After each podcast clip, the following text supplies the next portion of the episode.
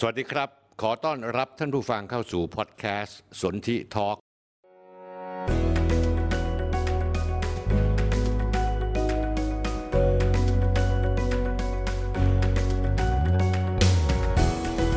ผมสนธิลิมทองกุลกับบทบาทผู้เท่าเล่าเรื่อง ผมจะเล่าเรื่องต่างๆ ที่ดูไกลตัว ให้ท่านผู้ฟังเข้าใจได้ง่าย ๆ และเห็นภาพทั้งหมดมาติดตามกันนะครับ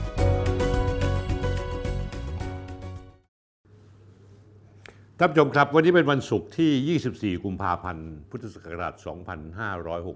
2566 นะครับ พรุ่งนี้ก็วันเสาร์25 แล้วก็วันอาทิตย์คือ 26 ปรากฏว่า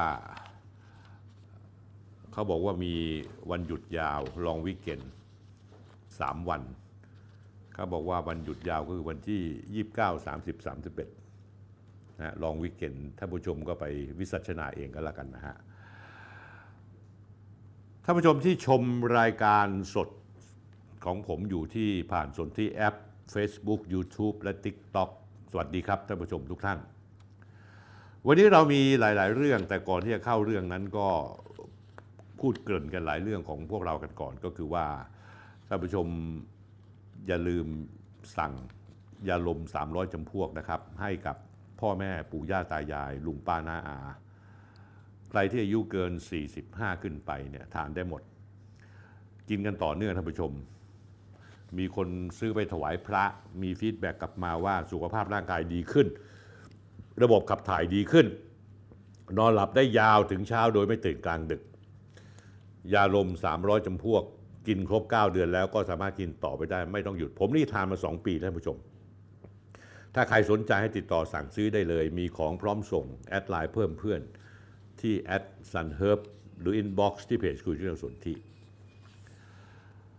อาทิตย์ที่แล้วผมได้พูดถึงโอเลี้ยงโบราณสูตรของผมไปแล้ว เมื่อเสาร์อาทิตย์ก็มีแฟนๆเข้าไปซื้อมากมายเยอะเลยนะฮะ ก็บอกว่าหมดเช่นกันนะฮะ ผมก็เลยสั่งเข้ามาอีกเพิ่มเติมนะฮะ นิดหน่อยไม่ว่าไม่ไม่ไม่มาก แต่ตอนนี้เรามีโอเลี้ยงโบราณที่ร้านสันปัง และที่ร้านพอดีช็อป เป็นจำนวนมาก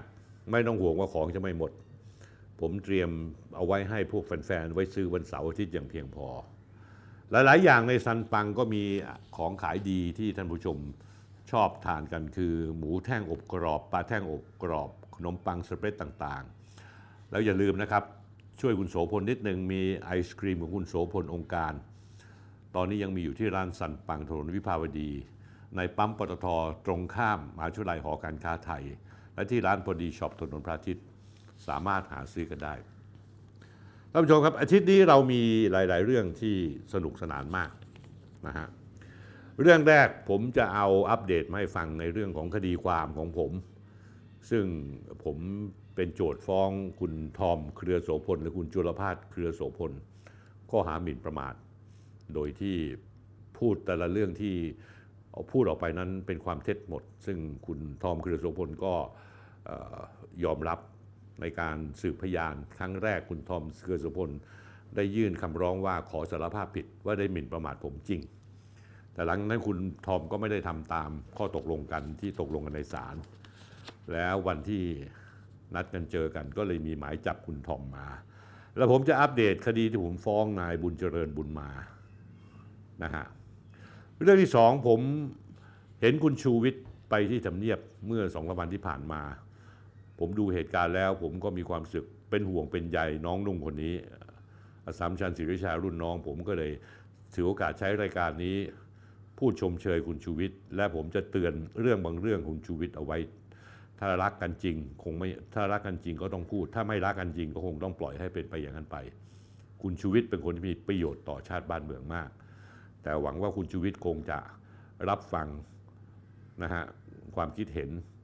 ที่ในบางเรื่องผมคิดเห็นว่าคุณชูวิทย์อาจจะต้องปรับตัวในการทำงานหน่อย เรื่องที่ 3 คือครบครบรอบหนึ่งปีแล้วสงครามยูเครนท่านผู้ชมรู้ใช่ไหมฮะอเมริกาตอนนี้แทงข้างหลัง ทะลุหัวใจเยอรมนีเลย และนาโต้ด้วย เรื่องราวเป็นยังไง เดี๋ยวคอยฟังกัน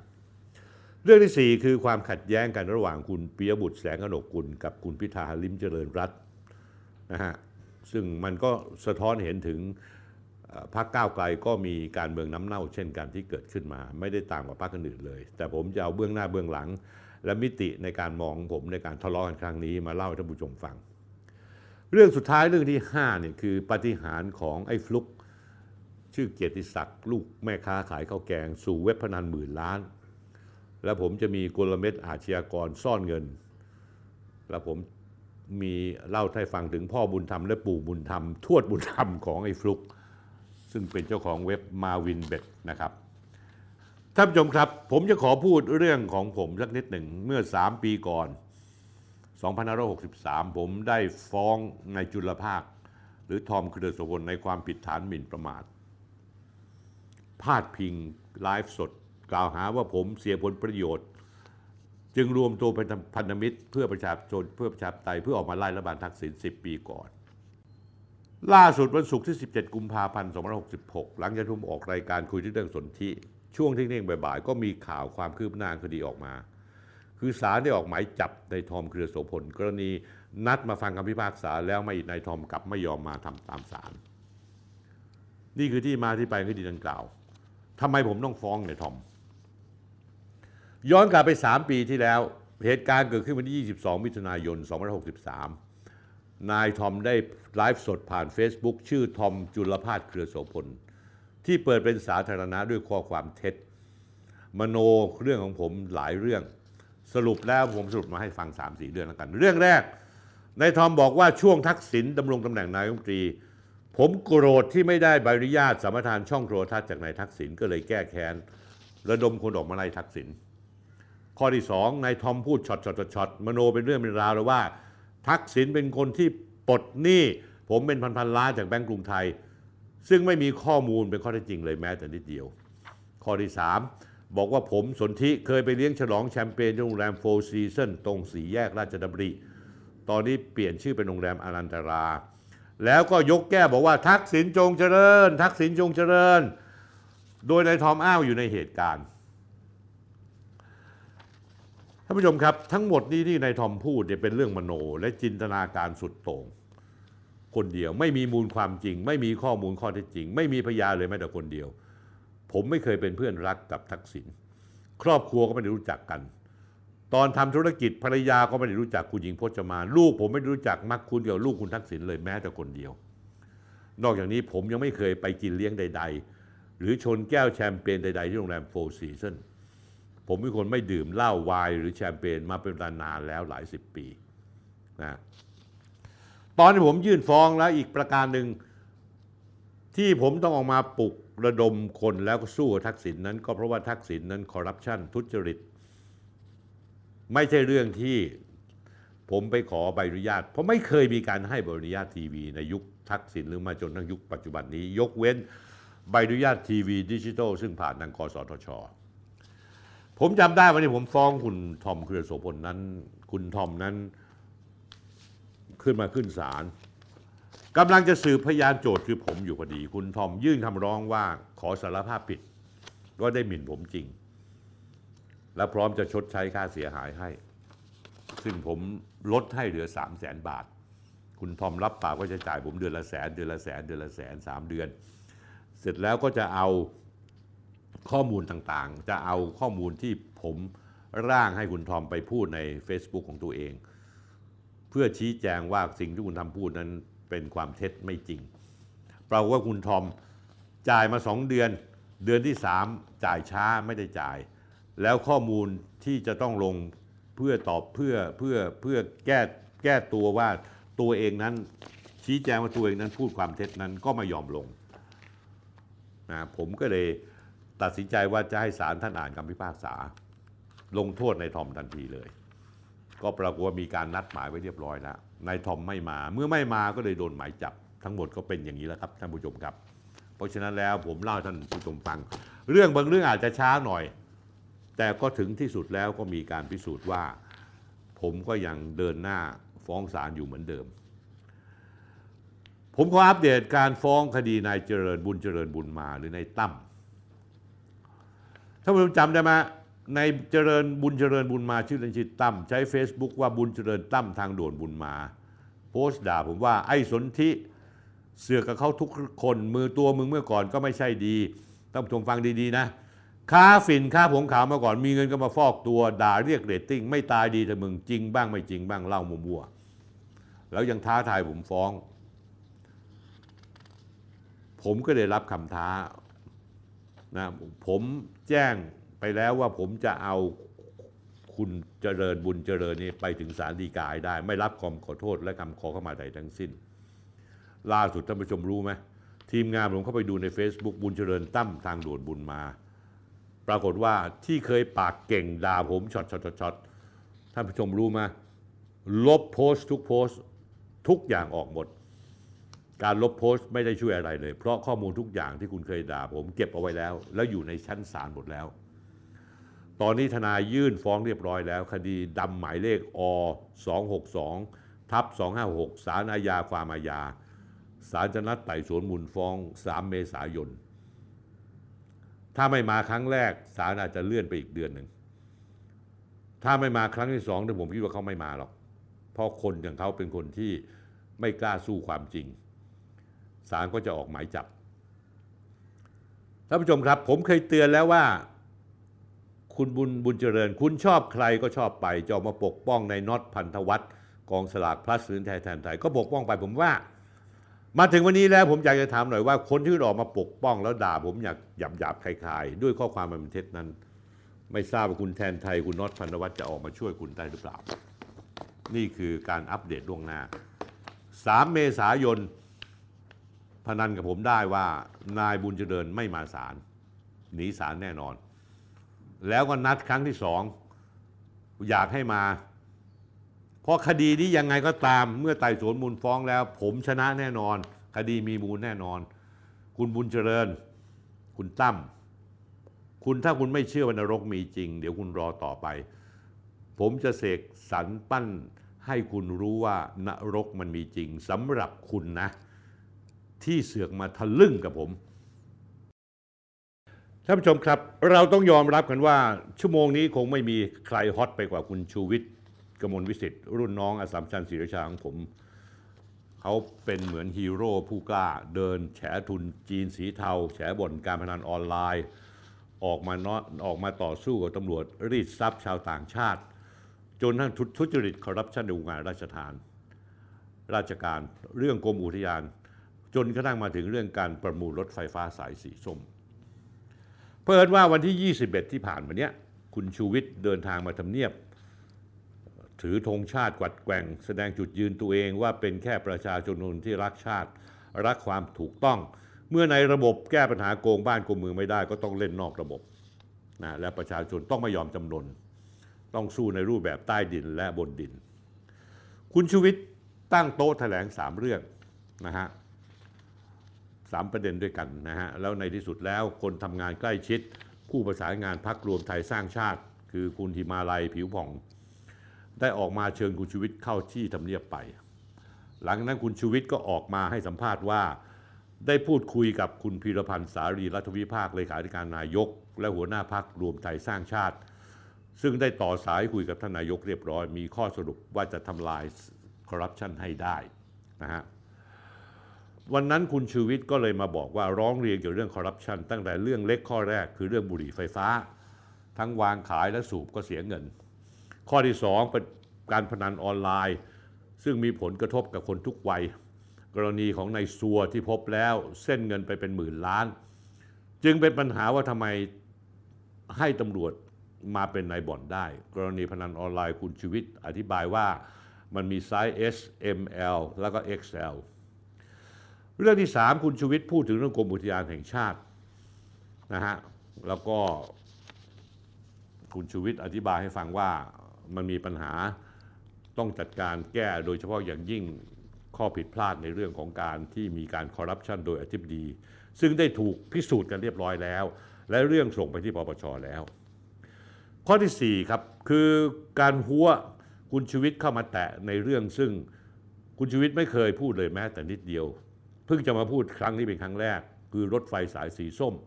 และอ้างว่ามีเงินตกหล่นอยู่ 30,000 ล้าน ทั้งหมดเป็นเรื่องคอร์รัปชันที่คุณชูวิทย์อยากจะมาขอความชัดเจน เพราะว่าคิดว่านายกเป็นคนสุจริต อยากให้ทำเรื่องนี้ให้ชัดเจนโปร่งใส ผมเห็นเนี่ยแนวทางการต่อสู้วิ่งสู้ฟัดเกี่ยวกับประเด็นการทุจริตคอร์รัปชันซึ่งในช่วงหลายปีที่ผ่านมา ผมแสดงเห็นชัดเจนแล้วว่า ผ่านรายการคุยทุกเรื่องสนธิไม่ว่าจะเป็นกรณีเสียโป้หลงจูสมชายในบอสอยู่วิทยาพุ่มกับโจ้ถุงดำตู้เห่า ทุนจีนสีเทา การทุจริตในกรมอุทยานรวมถึงการพนันออนไลน์ ที่ในประเทศไทย ผมมองแล้วกวาดตาดูไปทั่วประเทศก็มีแค่ผมกับคุณชูวิทย์และสื่อสังคมออนไลน์อีกบางส่วนเท่านั้นที่กล้าออกมาเปิดโปงอาชญากรรมอย่างพนันออนไลน์ ที่แผ่ขยายอิทธิพลไปทุกวงการ แต่อย่างไรก็ตามนะฮะ ในฐานะผมเป็นเพื่อนรุ่นพี่ และคนทำวิชาชีพสื่อมวลชนมากว่า 50 ปี ผมมีประเด็นที่อยากจะเตือนให้ข้อคิดคุณชูวิทย์ในการแฉเปิดโปงเรื่องเหล่านี้ว่า มีเรื่องที่คุณชูวิทย์ต้องระวังให้มากๆ เพราะภาพรวมตอนนี้คุณชูวิทย์ต้องรู้ว่าเป็นการฟาดฟันกันระหว่างกลุ่ม คนรอบตัวลุงตู่และกลุ่มคนรอบตัวลุงป้อม โดยใช้ลูกน้องออกมาฟาดฟันกัน ผมก็เลยจะเตือนคุณชูวิทย์ว่าอย่าตกเป็นเครื่องมือนะฮะเป็นของใคร คุณชูวิทย์ไปหานายกทีไรไม่ว่าจะเป็นที่ศูนย์ประชุมแห่งชาติเศรษฐกิจ หรือว่าที่ทำเนียบรัฐบาลก็จะมีเสหิ คุณหิมาลัยผิวพันธ์หรือมีคุณคนอย่างคุณวรัญชัยโชควัฒนะยืนอยู่ข้างๆ พอพูดเสร็จคนโน้นคนนี้ลงมาจัดการ กรณีนี้คุณพีรพันธ์ หัวหน้าพักเลขาธิการนายก ก็ลงมาจัดการ คุณชูวิทย์ต้องระวังว่าคนจะมองว่าคุณมีนอกมีในพวกนี้หรือเปล่า ที่สำคัญครับคุณชูวิทย์ช่วงนี้เป็นช่วงหัวเลี้ยวหัวต่อการเลือกตั้งใหญ่ ที่กำลังจะยุบสภาภายในเดือนหน้า คือมีนาคมนี้ คงมีการจัดการให้มีการเลือกตั้งเดือนพฤษภาคม เรื่องเหล่านี้คุณชูวิทย์ต้องระวังให้มาก ๆ เดี๋ยวจะกลายเป็นเครื่องมือของฝ่ายใดฝ่ายหนึ่ง เพราะขณะนี้ สายลุงตู่สายลุงป้อม ฟาดฟันกันอย่างหนัก สายลุงป้อมก็มีเครือข่ายการพนันของสายลุงป้อม ลูกน้องลุงป้อมดูแลอยู่ สายลุงตู่ก็มีเครือข่ายการพนันที่สนับสนุนลุงตู่อยู่เช่นกันนะฮะมีคนตั้งข้อสังเกตว่าสารวัตรสัวนั้นที่คุณชูวิทย์เอากันให้ตาย ซึ่งผมเห็นด้วยควรจะเอาให้ตายเลยนะคนอย่างนี้ไม่ควรจะเก็บเอาไว้ในสำนักงานตำรวจแห่งชาติ แต่มีคนติงมาว่าทำไม ทีเรื่องของคุณอุปกิจปาจริยางกูล ซึ่งเป็นผู้สนับสนุนพรรครวมไทยเสื้อเพื่อชาติของลุงตู่นั้นคุณชูวิทย์ไม่พูดถึงเลยแม้แต่นิดเดียวนะฮะอันนี้ผมก็แค่เอาคำพูดคนอื่นเขาฝากมาให้พูดให้คุณชูวิทย์ฟัง ไม่ได้หมายความว่าผมจะกล่าวหาอะไรคุณชูวิทย์นะครับ เป็นการเตือนสติ ตอนนี้คุณชีวิตกำลังไปได้ดี เรื่องที่ออกมาแฉคนชั่วคนเลวทั้งทุนสีเทาพนันออนไลน์ รวมทั้งอุทยานทับลานที่เป็นการช่วยเหลือชาวบ้าน แบบนี้โอเคผมเห็นด้วยสนับสนุนผมปรบมือให้ แต่มีประเด็นหนึ่งที่คุณชีวิตหนีบเข้ามาแถลงด้วย มีอะไรผิดปกติมาก นั่นคือการประมูลรถไฟฟ้าสายสีส้ม คุณชูวิทย์ครับ เรื่องนี้สำหรับผมแล้วเป็นเรื่องเอกชนการพูดจาอะไรต้องระวัง เพราะว่าในการประมูลของภาครัฐทุกครั้งนะคุณชูวิทย์ ทุกรอบทุกยุคทุกสมัย ตั้งแต่อดีตถึงปัจจุบัน มีทั้งเอกชนที่สมหวังและผิดหวัง มีคนได้มีคนเสีย ผมเกรงว่าจะมีคนกล่าวหาคุณชูวิทย์รับงานมา ว่าพอคุณชูวิทย์เริ่มดังขึ้นมา ก็เริ่มรับงานร้องเรียนที่เกี่ยวกับประเด็นปัญหาการประมูลที่คู่แข่งเป็นระหว่างเอกชนกับเอกชนเอกชนกับเอกชนในการประมูลงานนั้น มันมีกรอบของการประมูลหลาย ๆ อย่าง ซึ่งจะต้องมีความโปร่งใส ถ้าไม่โปร่งใสก็ต้องมีการร้องเรียนกัน มีการฟ้องศาลปกครองเอ่ยแล้วคำพิพากษาศาลปกครองเป็นยังไงก็ว่าไปตามนั้น หรือบางเรื่อง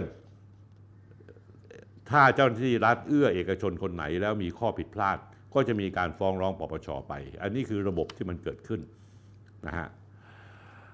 แต่เผอิญน่ะคุณชูวิทย์พยายามอุปมาใหม่ระบุว่าปัญหาที่เกี่ยวเรื่องรถไฟสายสีส้มนั้นมีอยู่ 5 สถานี คือ 1 สถานีโกง คือการปรับเปลี่ยน TOR ทั้งที่เปิดขายซองประกวดราคาไปแล้ว รูปแบบคงเดิมเป็นการให้คะแนนค่าก่อสร้างเงินตอบแทนที่รอฟบต้องคืนให้เอกชนนะครับ เพราะฉะนั้นแล้วเนี่ยเอาเอาทีละข้อดีกว่านะฮะเพราะว่าฝ่ายที่คุณชูวิทย์ฝ่ายรอฟมอเองก็ไม่สบายใจนะฮะ ก็พยายามชี้แจงออกมา คือข้อกล่าวหาข้อที่หนึ่งที่คุณชูวิทย์บอกว่าสถานีโกงนั้น การเปลี่ยนหลักเกณฑ์ TOR ทั้งที่ปิดขายซองไปแล้ว เป็นการให้คะแนนค่าก่อสร้างบวกคะแนนเทคนิคทำให้จากที่ต้องจ่ายรัฐ 7,000 กว่าล้าน เป็นรัฐต้องจ่าย 70,000 กว่าล้านนะฮะข้อที่จริงครับคุณชูวิทย์ครับรอฟมกับคณะกรรมการคัดเลือกเปลี่ยนหลักเกณฑ์ประเมินใน TOR เป็นตัดสินด้วยคะแนนรวมด้านเทคนิคบวกการเงิน คือเทคนิค 30%การเงิน 70%เพื่อให้เอกชนสำคัญกับเทคนิคการก่อสร้าง และเดินรถควบคู่กับเงินที่ขอรัฐสนับสนุน ไม่งั้นจะเกิดการฟันราคากันโดยไม่คำนึงถึงคุณภาพงานทำให้ก่อสร้างไม่ปลอดภัยต่อประชาชน และทำให้สถานที่สำคัญในเกาะรัตนโกสินทร์ชั้นใน เช่น ถนนราชดำเนิน สนามหลวงสะพานพระปิ่นเกล้าสิริราชหรืออาจจะรวมถึงพระบรมราชวังและวัดพระแก้ว ซึ่งล้วนแล้วแต่เป็นสานที่สำคัญ มีโบราณสถานเป็นอายุนับหลายร้อยปีเกิดความเสียหายได้ คุณชูวิทย์ครับเรื่องนี้ผมเคยพูดมาแล้วตั้งแต่ปี 2564 2 ปีที่แล้วเนี่ยรายการคุยทุกเรื่องสนธิในตอนที่ 78 ออกอากาศในวันที่ 26 มีนาคม 2564 แต่คุณชูวิทย์ไม่เคยสนใจ ไม่เคยมีข้อมูลมาก่อน จู่ๆก็เกิดให้การสนใจขึ้นมาทันทีเลยนะครับ คือเรื่องหลักๆ มันเป็นอย่างนี้คุณชูวิทย์ครับ มี ภาคประชาชน NGO หลายคนเข้ามาหาผม แล้วก็บอกว่าเขาเป็นห่วงในเรื่องของรถไฟสายสีส้ม ที่ทีวาแรกนั้นเน้นที่เรื่องใครให้รัฐได้มากที่สุด คนนั้นจะชนะไป เขาบอกว่าถ้าเอาเงินเป็นตัวตั้งนำทางไปแล้วเนี่ยในที่สุดแล้วเอกชนที่ไม่มีเทคนิคที่ดี ก็จะชนะไปแล้วก็จะก่อให้เกิดการเสียหายได้ เมื่อเวลาก่อสร้างขึ้นมา แล้วทำให้โบราณสถานนั้นต้องเสียหายหลายแห่ง ใครจะรับผิดชอบ ผมก็เลยบอกเขาบอกว่าให้เขาไปร้องเรียนกับรพมแล้วเขาก็ไปร้องเรียนกับรพมในที่สุดรพมก็เห็นด้วย ก็เลยเอาเรื่องของเทคนิคนำหน้า ก็คือทุกคนต้องผ่านเงื่อนไขเทคนิคอันนี้ก่อน เมื่อผ่านไปแล้วเนี่ยก็สามารถที่จะมาต่อสู้กันในเรื่องของผลประโยชน์รายได้ที่รฟมจะได้ นั่นคือที่มาของการเปลี่ยน TOR เพราะ TOR สมัยก่อนนั้นก่อนหน้านั้นจะเป็น TOR เน้นว่าใครให้รัฐมากที่สุด เทคนิคจะเป็นยังไงไม่สนใจนะฮะเพราะฉะนั้นแล้วเนี่ยอีกประการหนึ่งคุณชีวิตต้องรู้นะการเปลี่ยนแปลงหลักเกณฑ์ประเมิน ไม่ทำให้เอกชนรายใดได้เปรียบหรือเสียเปรียบ ไม่มีครับคุณชูวิทย์เพราะว่าเปลี่ยนเปลี่ยนการเปลี่ยนวิธีประเมินผู้ชนะ ให้เอกชนทุกราย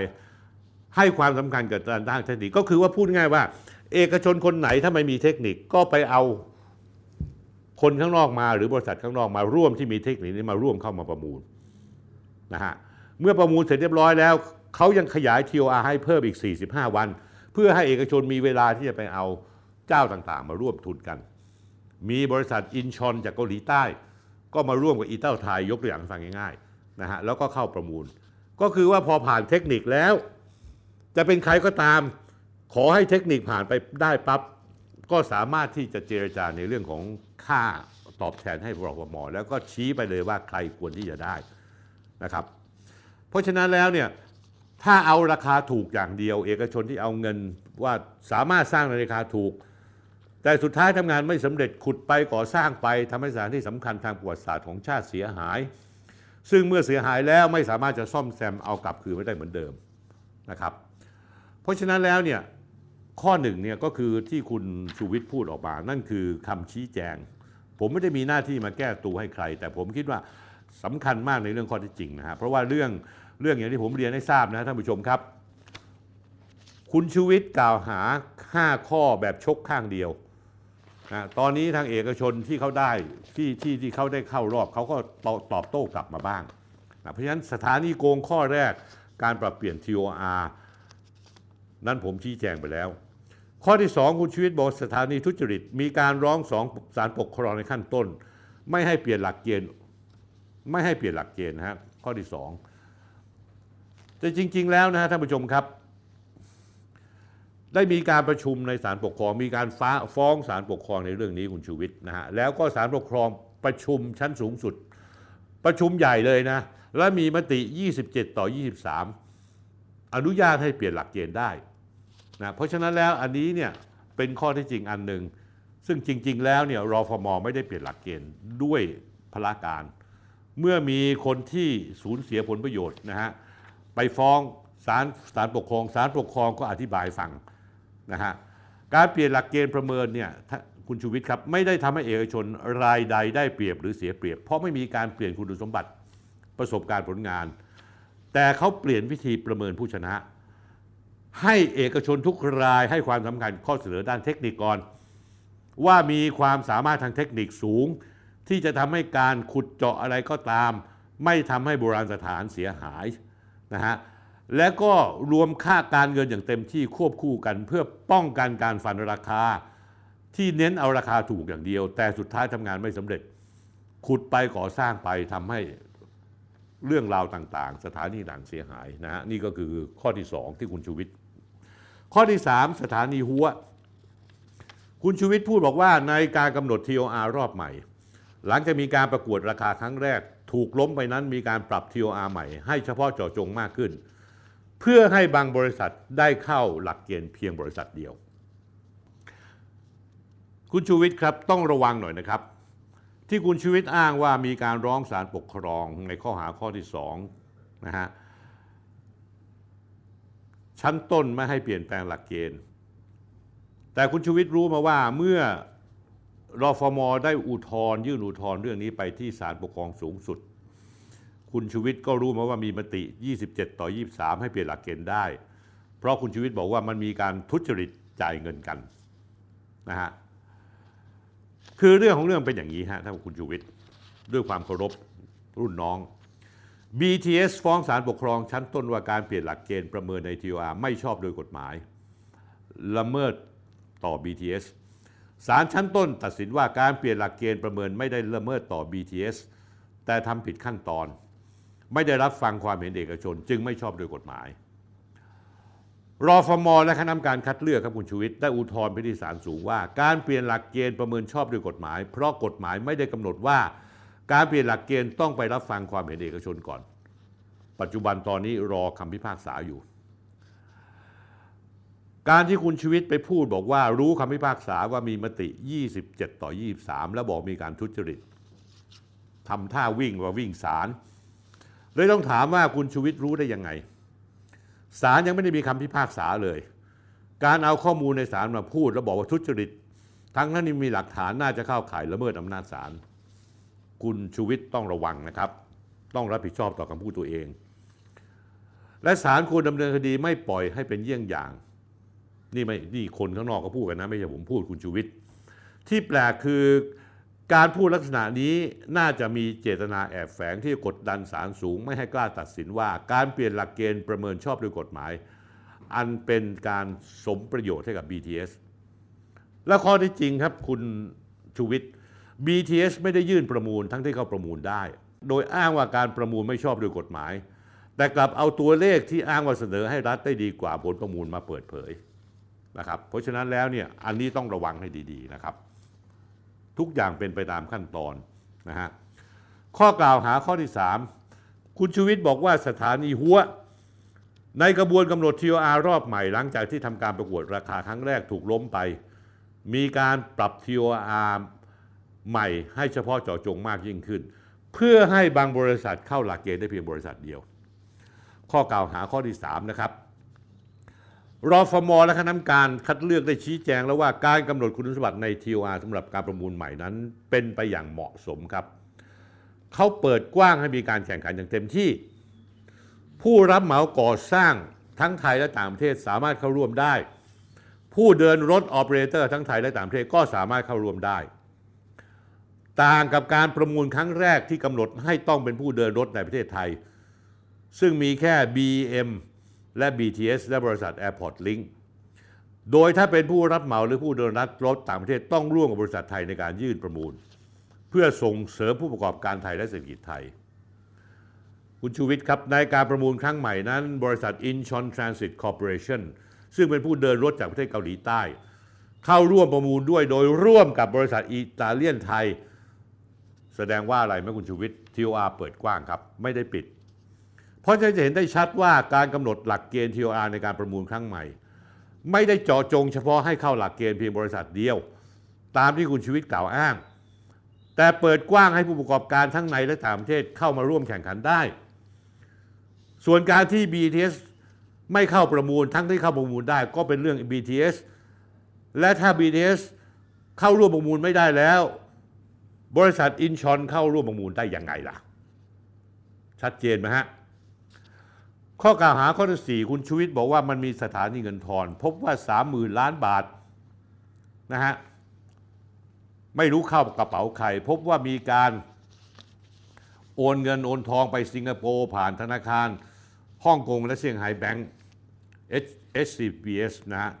คุณชูวิทย์บอกมีเลขบัญชีอยู่แต่ไม่บอก คุณชูวิทย์ครับ เราอยู่ในวงการนี้กันมานานแล้วคุณชูวิทย์ผมไม่จำเป็นต้องเตือนคุณหรอก แต่การที่บุญคุณพูดเช่นนี้ว่ามีเงินทอนสามหมื่นล้านบาทเข้าไปที่สิงคโปร์คุณชูวิทย์ต้องเอามาเปิดเผย คุณอย่าไปพูดลอยๆ แบบนี้ เอาสนุกปรักปรำไปเรื่อยว่าคุณหนึ่งทุจริต คุณชูวิทย์ต้องรับผิดชอบนะเพราะเดี๋ยวคุณคนอื่นเขาจะบอกว่าคุณชูวิทย์ก็รับเงินรับทองเข้ามาเหมือนกัน เพื่อมาหาทางล้มประมูลรถไฟสายสีส้ม แล้วมีใครก็เกิดพูดออกมาบอกคุณชูวิทย์รับเงินไปแล้ว มีเงินโอนเข้าไปที่เคมนไอแลนด์จำนวนหมื่นล้านสองหมื่นล้าน คุณชูวิทย์ครับ อันนี้ใครๆก็พูดได้ ใครๆก็กล่าวหา ใครๆได้เหมือนกัน ซึ่งอันนี้ผมคิดว่าไม่ดี ถ้าคุณชูวิทย์มั่นใจในข้อมูล เอาตัวเลขมาเปิดกันเลยทันทีเลย เอาชื่อเอาเบอร์บัญชีมาเปิดให้มันเห็นชัดเจนกันเลยดีกว่า อย่าอมพงำมาไว้อย่างนั้น ไม่ถูกต้อง เพราะถ้าอมพงำไปอย่างนั้นแล้วเป็นการตีกินข้างเดียว เดี๋ยวคนเขาจะว่าคุณชูวิทย์รับงานมา ซึ่งผมไม่เชื่อว่าคุณชูวิทย์รับงานมา แต่ผมเป็นห่วงคุณชูวิทย์ข้อที่5ฮะก็คือข้อที่คุณชูวิทย์บอกว่า เป็นสถานีปลิว สถานีปลิวประมูลครั้งใหม่กำหนดหลักเกณฑ์ใหม่ เคยต้องเป็นคู่สัญญากับรัฐบาลไทยเท่านั้น จึงเหลือแค่บริษัทเดียว ข้อที่ 5 ครับ คุณชูวิทย์ครับรอฟมและคณะกรรมการคัดเลือกได้กำหนดหลักเกณฑ์ TOR ในงานประมูลครั้งใหม่ เปิดกว้างให้มีการแข่งขันอย่างเต็มที่ ผู้รับเหมาก่อสร้างผู้เดินรถทั้งไทยและต่างประเทศ สามารถเข้าร่วมประมูลได้ ซึ่งมีผู้เข้าร่วมประมูลได้หลายราย แต่คุณชูวิทย์เอาข้อมูลไปจากไหนอะว่าเข้าได้แค่บริษัทเดียว น่าจะเป็นข้อมูลที่ คนให้คุณชูวิทย์มาพูด ป้อนข้อมูลเพื่อทำให้รอฟมดูเสียหายไปหมดเลย คุณชูวิทย์ครับ ถ้าเป็นอย่างที่คุณชูวิทย์พูดอิตาเลียนไทยเดเวล็อปเมนต์และอินชอนเข้าร่วมประมูลได้ยังไง และนี่เป็นที่เป็นเหตุผลสนับสนุนชัดเจนคือ BTS ได้ฟ้องศาลปกครองชั้นชั้นต้นให้คุ้มครองชั่วคราวระงับงานประมูลใหม่ศาลปกครองมีคำสั่งยกคำร้องไม่คุ้มครอง เพราะคณะกรรมการคัดเลือกมีอำนาจกำหนด TOR และ TOR ในการประมูลครั้งใหม่ก็เปิดกว้างให้เอกชนเข้าแข่งขันมากขึ้น โดยที่เอกชนนะฮะที่ไม่มีคุณสมบัติครบทุกด้านสามารถร่วมกันเพื่อเข้าร่วมประมูลได้ หรือไปเอาบริษัทต่างชาติที่มีเทคนิค สามารถเข้ามาร่วมเอกชนได้ เพราะฉะนั้นแล้วคุณชูวิทย์ครับไม่ได้เป็นการกีดกัน BTS ส่วน BTS ไม่ได้เข้าประมูล เพราะหาผู้รับเหมาก่อสร้างเข้าร่วมไม่ได้ ก็เป็นเรื่องของ BTS เพราะฉะนั้นคุณชูวิทย์อ้างว่ามีบริษัทเดียวเข้าในเกณฑ์ประมูลครั้งใหม่ จึงเป็นการกล่าวอ้างที่ไม่ถูกต้อง ผมไม่อยากพูดว่านี่คือคำโกหก แต่มันไม่ใช่ไงคุณชูวิทย์นี่แหละครับคุณชูวิทย์ครับ อย่างที่ผมว่าคุณชูวิทย์เชี่ยวชาญเรื่องธุรกิจสีเทาตำรวจสีเทา ทหารสีเทา การพนันบ่อนซ่องการทุจริตอะไร ว่ากันไปเลย ผมสนับสนุนเต็มที่ ผมยังเอาข้อมูลหลายข้อมูลที่คุณโพสต์ใน Facebook มา แล้วผมมาเจาะขุดคุยลงลึกไป แต่ต้นน้ำที่มามาจากคุณ ผมต้องให้เครดิตคุณคุณเป็นคนที่ใช้ได้เลย แต่คุณชูวิทย์ครับ พอมาเรื่องการประมูลงานของภาครัฐ ที่มันมีความซับซ้อนมีประวัติศาสตร์มีที่มาที่ไปนะฮะคนสังคมตอนนี้เชื่อถือคุณชูวิทย์ว่าเป็นวีรบุตรเป็นฮีโร่จะพูดอะไรคุณชูวิทย์ต้องระวังนะนะ คุณต้องตั้งการให้สูง ข้อมูลต้องแม่นยำอย่าปล่อยไก่ออกมา เปิดข้อมูลที่มีจุดบกพร่อง เปิดช่องให้เขาชกกลับได้ จะเสียรางวัลเปล่าๆนะฮะท่านผู้ชมครับนี่คือสิ่งที่ผมอยากจะเตือนคุณชูวิทย์เอาไว้นะฮะแล้วก็คุณชูวิทย์ทำงานเนี่ยดีมาก ผมเนี่ยให้กำลังใจสนับสนุนเต็มที่ แต่คุณชูวิทย์ไม่เคยพูดเลยเรื่อง รถไฟสีส้ม ไม่เคยสนใจไม่เคยให้อะไรทั้งสิ้น เรื่องการคอร์รัปชันนั้นกรมอุทยานแห่งชาตินั้นมันชัดเจน เพราะผู้ต้องหานั้นถูกฟ้องไปที่ปปชแล้ว แต่เรื่องการประมูลนั้นเป็นเรื่องของเอกชนกับเอกชน มันมีกรอบของมัน และที่ผมเอาข้อเท็จจริงมาเปิดเผยนี้ ก็ตรงกันข้ามกับคุณชูวิทย์กล่าวหารอฟมผมไม่ได้เข้าข้างรอฟม มีหนำซ้ำผมยังมีส่วนในการที่จะทำให้รอฟมต้องเปลี่ยน TOR เหตุผลก็เพราะว่า ผมยุยงส่งเสริมให้ภาคเอกชนที่เป็นห่วงเป็นใยว่ารถไฟสายสีส้มตาม TOR เก่านั้น เน้นว่าใครก่อสร้างได้ถูกที่สุด แล้วให้ผลตอบแทนกับรัฐบาลได้สูงที่สุด คนนั้นก็จะได้ไป มันก็เลยทำให้มีความเสี่ยงอย่างสูง ที่จะทำให้ผู้ที่ไม่มีความสามารถในเรื่องเทคนิคนำหน้า สามารถที่จะ ได้งานไปแล้วในที่สุดความเสียหายจะเกิดขึ้น และผมอธิบายฟังแล้วว่าการเปิด TOR ใหม่นั้นเขาเปิดกว้าง เปิดกว้างจริง ๆ คุณไปเอาใครมาก็ได้ ถ้าคุณไม่มีเทคนิค คุณไปเจรจาติดต่อเหมือนอิตาเลียนไทยเดเวล p เมนไอทีดี เทคนิคสู้ไม่ได้ก็เลยไปเอาอินชอนของเกาหลีใต้ ซึ่งทำเกี่ยวกับรถรางพวกนี้ใต้ดินเช่นกัน ซึ่งเขามีเทคนิคเอามาร่วม หลายบริษัทก็มาร่วม มันไม่ใช่มีแค่บริษัทเดียวที่เข้าไปประมูลได้ไม่ใช่ นี่คือข้อมูลที่ผิดพลาดอย่างแรงคุณชูวิทย์ครับ ผมนี่เห็นใจคุณคุณดงคงโดนป้อนข้อมูลที่ผิดมา เพราะเขาต้องการพึ่งคุณซึ่งคุณกำลังฮอตอยู่ คุณพูดไปก็เป็นเรื่องเป็นราวไป แต่เรื่องนี้ไม่ใช่เป็นเรื่องของการพนันออนไลน์ เป็นเรื่องของในทุนสีเทา คุณชูวิทย์รู้ไหมการที่คุณพูดถึงเรื่องตู้เห่าทุนจีนสีเทานั้น ก็อาจจะเป็นอีกสาเหตุหนึ่งที่ทำให้พักพลังประชารัฐถูกยุบพักได้นะคุณชูวิทย์ เพราะว่าการบริจาคเงินเข้าพักของสายตู้เห่านั้นมีหลักฐานชัดเจนว่าบริจาคไป 3 ล้านบาท ต้องระวังคุณชูวิทย์ ผมไม่อยากให้น้องผมต้องมาถูกกล่าวหาว่ากำลังรับใช้พัก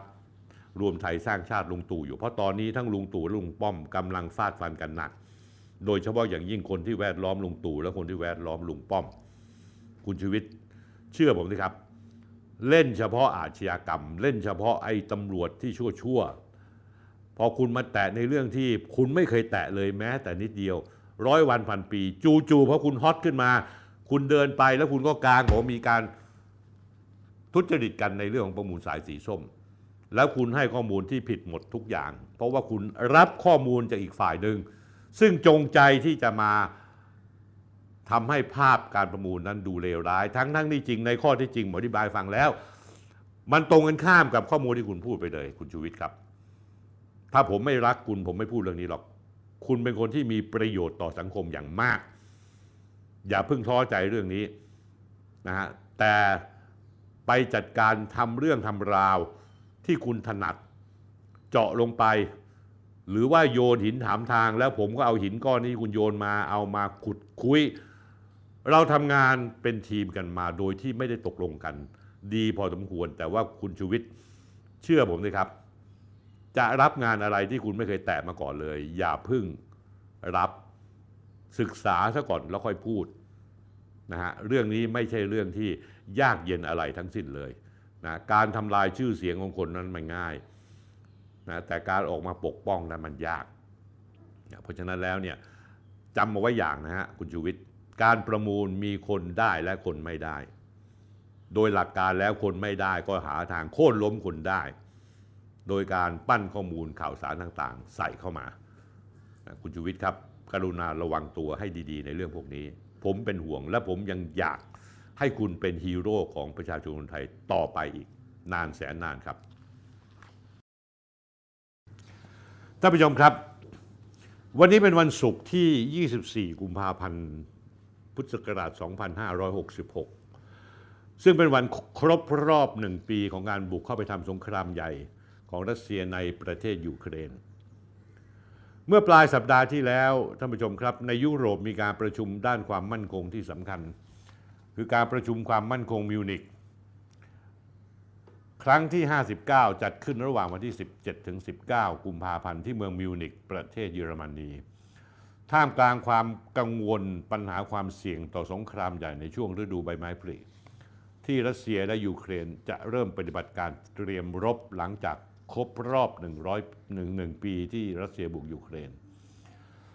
หลังจากการประชุมประชุมเสร็จเพียงวันเดียว ปรากฏว่าในวันจันทร์ที่ 20 กุมภาพันธ์ท่านผู้ชมครับ ประธานาธิบดีโจไบเดนของสหรัฐ ได้แอบเดินทางไปเยือนโปแลนด์และยูเครนแบบเซอร์ไพรส์ชาวสหรัฐ โดยไบเดนเดินทางไปยังกรุงเคียฟ เป็นครั้งแรกตั้งแต่สงครามปะทุขึ้น โดยเข้าถึงกรุงเคียฟโดยรถไฟแต่เดินทางไปแบบกล้ากล้ากลัวกลัวทำไมผมถึงบอกว่าเป็นการเดินทางไปแบบกล้ากล้ากลัวกลัว เนื่องจากก่อนเดินทางไปยูเครนนั้นนายไบเดน ซึ่งกลัวตายอย่างแน่นอนที่สุด แต่อยากที่จะไปโผล่หน้า เพื่อที่จะให้เซเลนสกี้ต้องเป็นหน่วยกล้าตายยอมตายให้กับไบเดนและยอมตายให้กับอเมริกา โดยไม่สนใจว่าประชาชนชาวยูเครนจะล้มหายตายจากอย่างไงนายไบเดนก็เลยให้ทางเจ้าหน้าที่ต่อสายด่วนแจ้งมาทางกรุงเครมลิน โดยนายลาดิเมียร์ปูตินผู้นำรัสเซียว่า เขาจะเดินทางไปเยือนกรุงเคียฟนะ เมืองหลวงยูเครน ขอร้องให้รัสเซีย อย่าโจมตียิงขีปนาวุธใส่กระบวนรถไฟ โอ้โหนี่รังแกเขาส่งอาวุธมาให้เขาแล้วยังจะไปโผล่หน้าเพื่อให้กำลังใจ แล้วก็มาตลดตแหลอีกว่าจะไปเพื่อที่จะหาทางลดความขัดแย้ง แต่จริง ๆ แล้วไปเพื่อเพิ่มความขัดแย้งมากกว่า เพราะฉะนั้นแล้วเนี่ยรถไฟรถยนต์คณะผู้นำสหรัฐ จากโปแลนด์เข้าพรมแดนไปยูเครน ใช้เวลาเดินทางหลายชั่วโมง อาจจะตกเป็นเป้าและลูกหลงก็ได้ ถ้าไม่เคลียร์เรื่องนี้ก่อน ปรากฏว่านายดิมิทรีเมดเดเวฟเมดเวเดฟประธานสภาความมั่นคง แห่งชาติรัสเซียเขายืนยันความปลอดภัยให้ไบเดน เขาอ้างว่างี้ชายแก่ที่มาจากฝั่งตรงข้ามมหาสมุทรขณะนำคณะไปขายอาวุธในยูเครน ที่สามารถทำกำไรกับอุตสาหกรรมทางทหารในบรรดาประเทศ ชาติสมาชิกองค์การสนธิสัญญาแอตแลนติกเหนือหรือนาโตอย่างมหาศาลจนเรียกได้ว่าผลิตกันไม่ทัน ส่วนข่าว CBS ในอเมริกาของอเมริกาเองก็ระบุว่าทำเนียบขาวได้แจ้งกับทางรัสเซียก่อนการเดินทาง การไปยูเครนครั้งนี้ในโจไบเดนเพื่อจุดประสงค์ในการลดความขัดแย้งท่านผู้ชมครับ ความลับถูกเปิดออกมานี่ทำให้เราเห็นท่าแท้ของอเมริกาเลย สียทรงหมดประธานาธิบดีอเมริกานะฮะอยากจะไปแต่ก็กลัวตายนะฮะถ้าแน่จริงต้องไปโดยที่แจ้งให้ฟ้าเราจะไปแล้วนะ เพราะฉะนั้นแล้วถ้าคุณจะยิงก็ยิงมาเลย ผมไม่กลัวคุณอะไรทำนองนี้แต่ไม่ใช่ ก็คือจริง ๆ แล้วนั่นคือสันดานที่แท้จริงของอเมริกา เอาตัวรอดก่อน แล้วหลังจากเขากลับไปแล้ว แล้วก็ให้รัสเซียเข็นฆ่าเซเลนสกี้ต่อไป แล้วตัวเองก็กระพือโหมโรง ให้เซเลนสกี้สู้จนตัวตาย สู้จนคนยูเครนคนสุดท้ายต้องสูญหายไปจากโลกนี้ เมื่อผู้นำสหรัฐไปถึงกรุงเคียฟ มีไซเรนเตือนภัยโจมตีทางอากาศดังไปทั่วเลยนะฮะผู้นำสหรัฐปรากฏว่าตรงกันข้ามกับสิ่งที่สำนักข่าว CBS รายงานว่า จุดประสงค์ไปในครั้งนี้เพื่อลดความขัดแย้ง ผู้นำสหรัฐกลับไปถึงแล้ว ยืนยันว่าสหรัฐจะยืนเคียงข้างชาวยูเครนเสมอ ไม่ต้องเกรงกลัวอะไรอีกนายไบเดนยืนยันว่าอเมริกายืนเคียงข้างยูเครน นานตราบเท่าที่จำเป็น และเตรียมมอบสนับสนุนเงินสนับสนุนทางทหารให้อีก 500 ล้านดอลลาร์ 17,200 ล้านบาท ปัจจุบันนี้ท่านผู้ชมครับวอชิงตันอเมริกาเป็นประเทศผู้สนับสนุนด้านอาวุธรายใหญ่ที่สุดของยูเครนไบเดนพูดอย่างนี้ครับ เขาว่าผมจะประกาศการส่งมอบอุปกรณ์สำคัญเพิ่ม เช่น กระสุนปืนใหญ่ ระบบต่อต้านรถถัง เรดาร์สอดแนมทางอากาศ เพื่อช่วยปกป้องประชาชนชาวยูเครนจากการทิ้งระเบิดทางอากาศท่านผู้ชมครับเรามาดูตัวเลขนิดหนึ่งซึ่งท่านผู้ชมอาจจะบางคนอาจจะไม่ได้ดู สงครามยูเครนเนี่ยผลานงบชาติตะวันตกไปทั้งหมดเท่าไหร่แล้วรู้ว่าท่านผู้ชม คิดเป็นเงินบาทก็ 4.4 ล้านล้านบาท มันเป็นรายงานจากสถาบันคิวเพื่อเศรษฐกิจโลก ซึ่งเป็นองค์กรอิสระในยุโรป ระบุว่าชาติตะวันตกให้การสนับสนุนยูเครนในการทำสงครามกับรัสเซีย ไปแล้วกว่า 1 2 0 0 0 0 ล้านเหรียญสหรัฐ คิดเป็นเงินไทยราว 4.4 ล้านล้านบาท ถ้าคิดเป็นเปอร์เซ็นต์ของ GDP ของยูเครนก็เสร็จ2ส่วน3นะเสร็จ2ส่วน3เลยครับ ซึ่งยูเครนมี มี GDP ต่อปีประมาณ 2 แสนล้านเหรียญสหรัฐ หรือราว 6.92 ล้านล้านบาท ในจำนวนเงินสนับสนุนเหล่านี้ 3 ใน 4 เป็นการสนับสนุนด้านอาวุธยุโทโธปกรณ์ ซึ่งแน่นอนที่สุดเพื่อการรบ ยูเครนต้องเป็นหนี้ชาติตะวันตก นั่นคือการเซ็นสัญญาให้เป็นหนี้ค่อยส่งอาวุธให้สหรัฐเป็นเพียงประเทศที่ให้การสนับสนุนยูเครนด้านอาวุธมากที่สุด ให้ไปประมาณ 55,000 ล้านเหรียญสหรัฐ หรือราว 1.9 ล้านล้านบาท รองลงมาคือสหภาพยุโรป ให้อาวุธสนับสนุนไปแล้ว 48,000 ล้านเหรียญสหรัฐ หรือ 1.66 ล้านบาท แล้วท่านผู้ชมรู้ไหมครับว่าเหตุการณ์อันหนึ่งซึ่งมันเกิดขึ้นในอาทิตย์ที่แล้ว หรือสองอาทิตย์ที่แล้วท่านผู้ชมที่ไม่ได้ติดตามข่าว ก็ให้รับทราบด้วย วิกฤตกระสุนปืนใหญ่หมด ชาติตะวันตกผลิตไม่ทันที่ยูเครนใช้นายโจไบเดนมาเนี่ย เดินหน้าไปถึงขั้นศึกปืนใหญ่ที่ยูเครนอาศัยปืนใหญ่วิถีโค้ง ที่เขาเรียกว่าฮาวิตเซอร์ของอเมริกาลำกล้องประมาณ 155มิลลิเมตรถึงแม้จะมีประสิทธิภาพสูงและมีความแม่นยำมากกว่าปืนใหญ่รัสเซีย แต่ยูเครนได้มาฟรียูเครนก็เลยใช้อย่างเต็มที่เลย ยิงกระสุนวันละ4,000ถึง7,000 นัดทำให้อเมริกาต้องขยายกำลังผลิตกระสุน ปืนใหญ่ได้ระดับ 70,000 นัดต่อเดือน จึงจะเพียงพอ แต่การขยายกำลังผลิตกระสุนดังกล่าวต้องใช้เวลาอีกปีหนึ่งหรือปีครึ่ง ซึ่งจะไม่ทันการสำหรับการรับมือการบุกครั้งใหม่ของรัสเซีย ขณะที่ฝั่งทางยุโรปนั้นพลเอกเยนส์ สโตลเทนเบิร์กเลขาธิการนาโต้ก็ออกมายืนยันยอมรับว่า ยูเครนใช้กระสุนหมดเร็วกว่าชาติพันธมิตรสามารถจะผลิตได้ มีปืนแต่ไม่มีกระสุนแล้วตอนนี้นะฮะท่านเลขาสโตเลนเบิร์กนาโต้บอกว่าสงครามยูเครนมีการใช้กระสุนจำนวนมหาศาล อัตราใช้กระสุนของยูเครนนั้นสูงกว่ากำลังการผลิตในปัจจุบันหลายเท่า แล้วทำให้อุตสาหกรรมการป้องกันประเทศของเราตกอยู่ภายใต้ความตึงเครียด เราจำเป็นต้องเพิ่มการผลิต และเพิ่มการลงทุนในกำลังการผลิตนะฮะ ยังไม่พอนะฮะยังกล่าวคุยโวโอ้อวดต่อว่านาโตจะยืนหยัดร่วมกับยูเครนจนสุดทางภาษาอังกฤษเขาเรียกว่า NATO stands with Ukraine for as long as it takes โอ้โหคือผมฟังแค่นี้ขอออกนอกเรื่องนิดหนึ่งเซเลนสกี้นี่ผมไม่รู้ว่าเป็นคนบาปมาจากชาติไหนเนี่ยมาจากโลกภพไหนก็ตามเนี่ยเป็นคนบาปของยูเครนจริง ๆ คนที่ตายในยูเครน เพราะความที่ตัวเองรับใช้อเมริกา แล้วตัวเองต้องการเป็นเครื่องมือของอเมริกาในการทำลายรัสเซียนั้น เซ่นสังเวยการกระทำของเซเลนสกี้ซึ่งเป็นเครื่องไม้เครื่องมือของอเมริกาอย่างเต็มที่ท่านผู้ชมครับ ตอนนี้เนี่ยกองกำลังยูเครนใช้อาวุธปืนใหญ่วันละประมาณ 7,000 นัด รัสเซียยิงด้วยวันละประมาณ 20,000 ถึง 70,000 นัด โอ้โห ท่านผู้ชมครับ 10 เท่า ในการประชุมในในความมั่นคงที่มิวนิกนายโอลาฟโชส์ผู้นำเยอรมนี ซึ่งเป็นแกนนำสำคัญ ก็โวยอีกโอ้อวดอีกเยอรมนียอมรับความรับผิดชอบของตนต่อการรักษาความปลอดภัยของยุโรป และเขตพันธมิตรของนาโตโดยไม่มีข้อแม้นะฮะ แม้ว่าผู้นำเยอรมนีจะต่อว่าชาติยุโรปอื่นที่กดดันให้เยอรมนีต้องส่งรถถังให้ยูเครน และเรียกร้องชาติอื่น จัดหารถถัง Leopard ให้กับยูเครนโดยไม่พูดถึง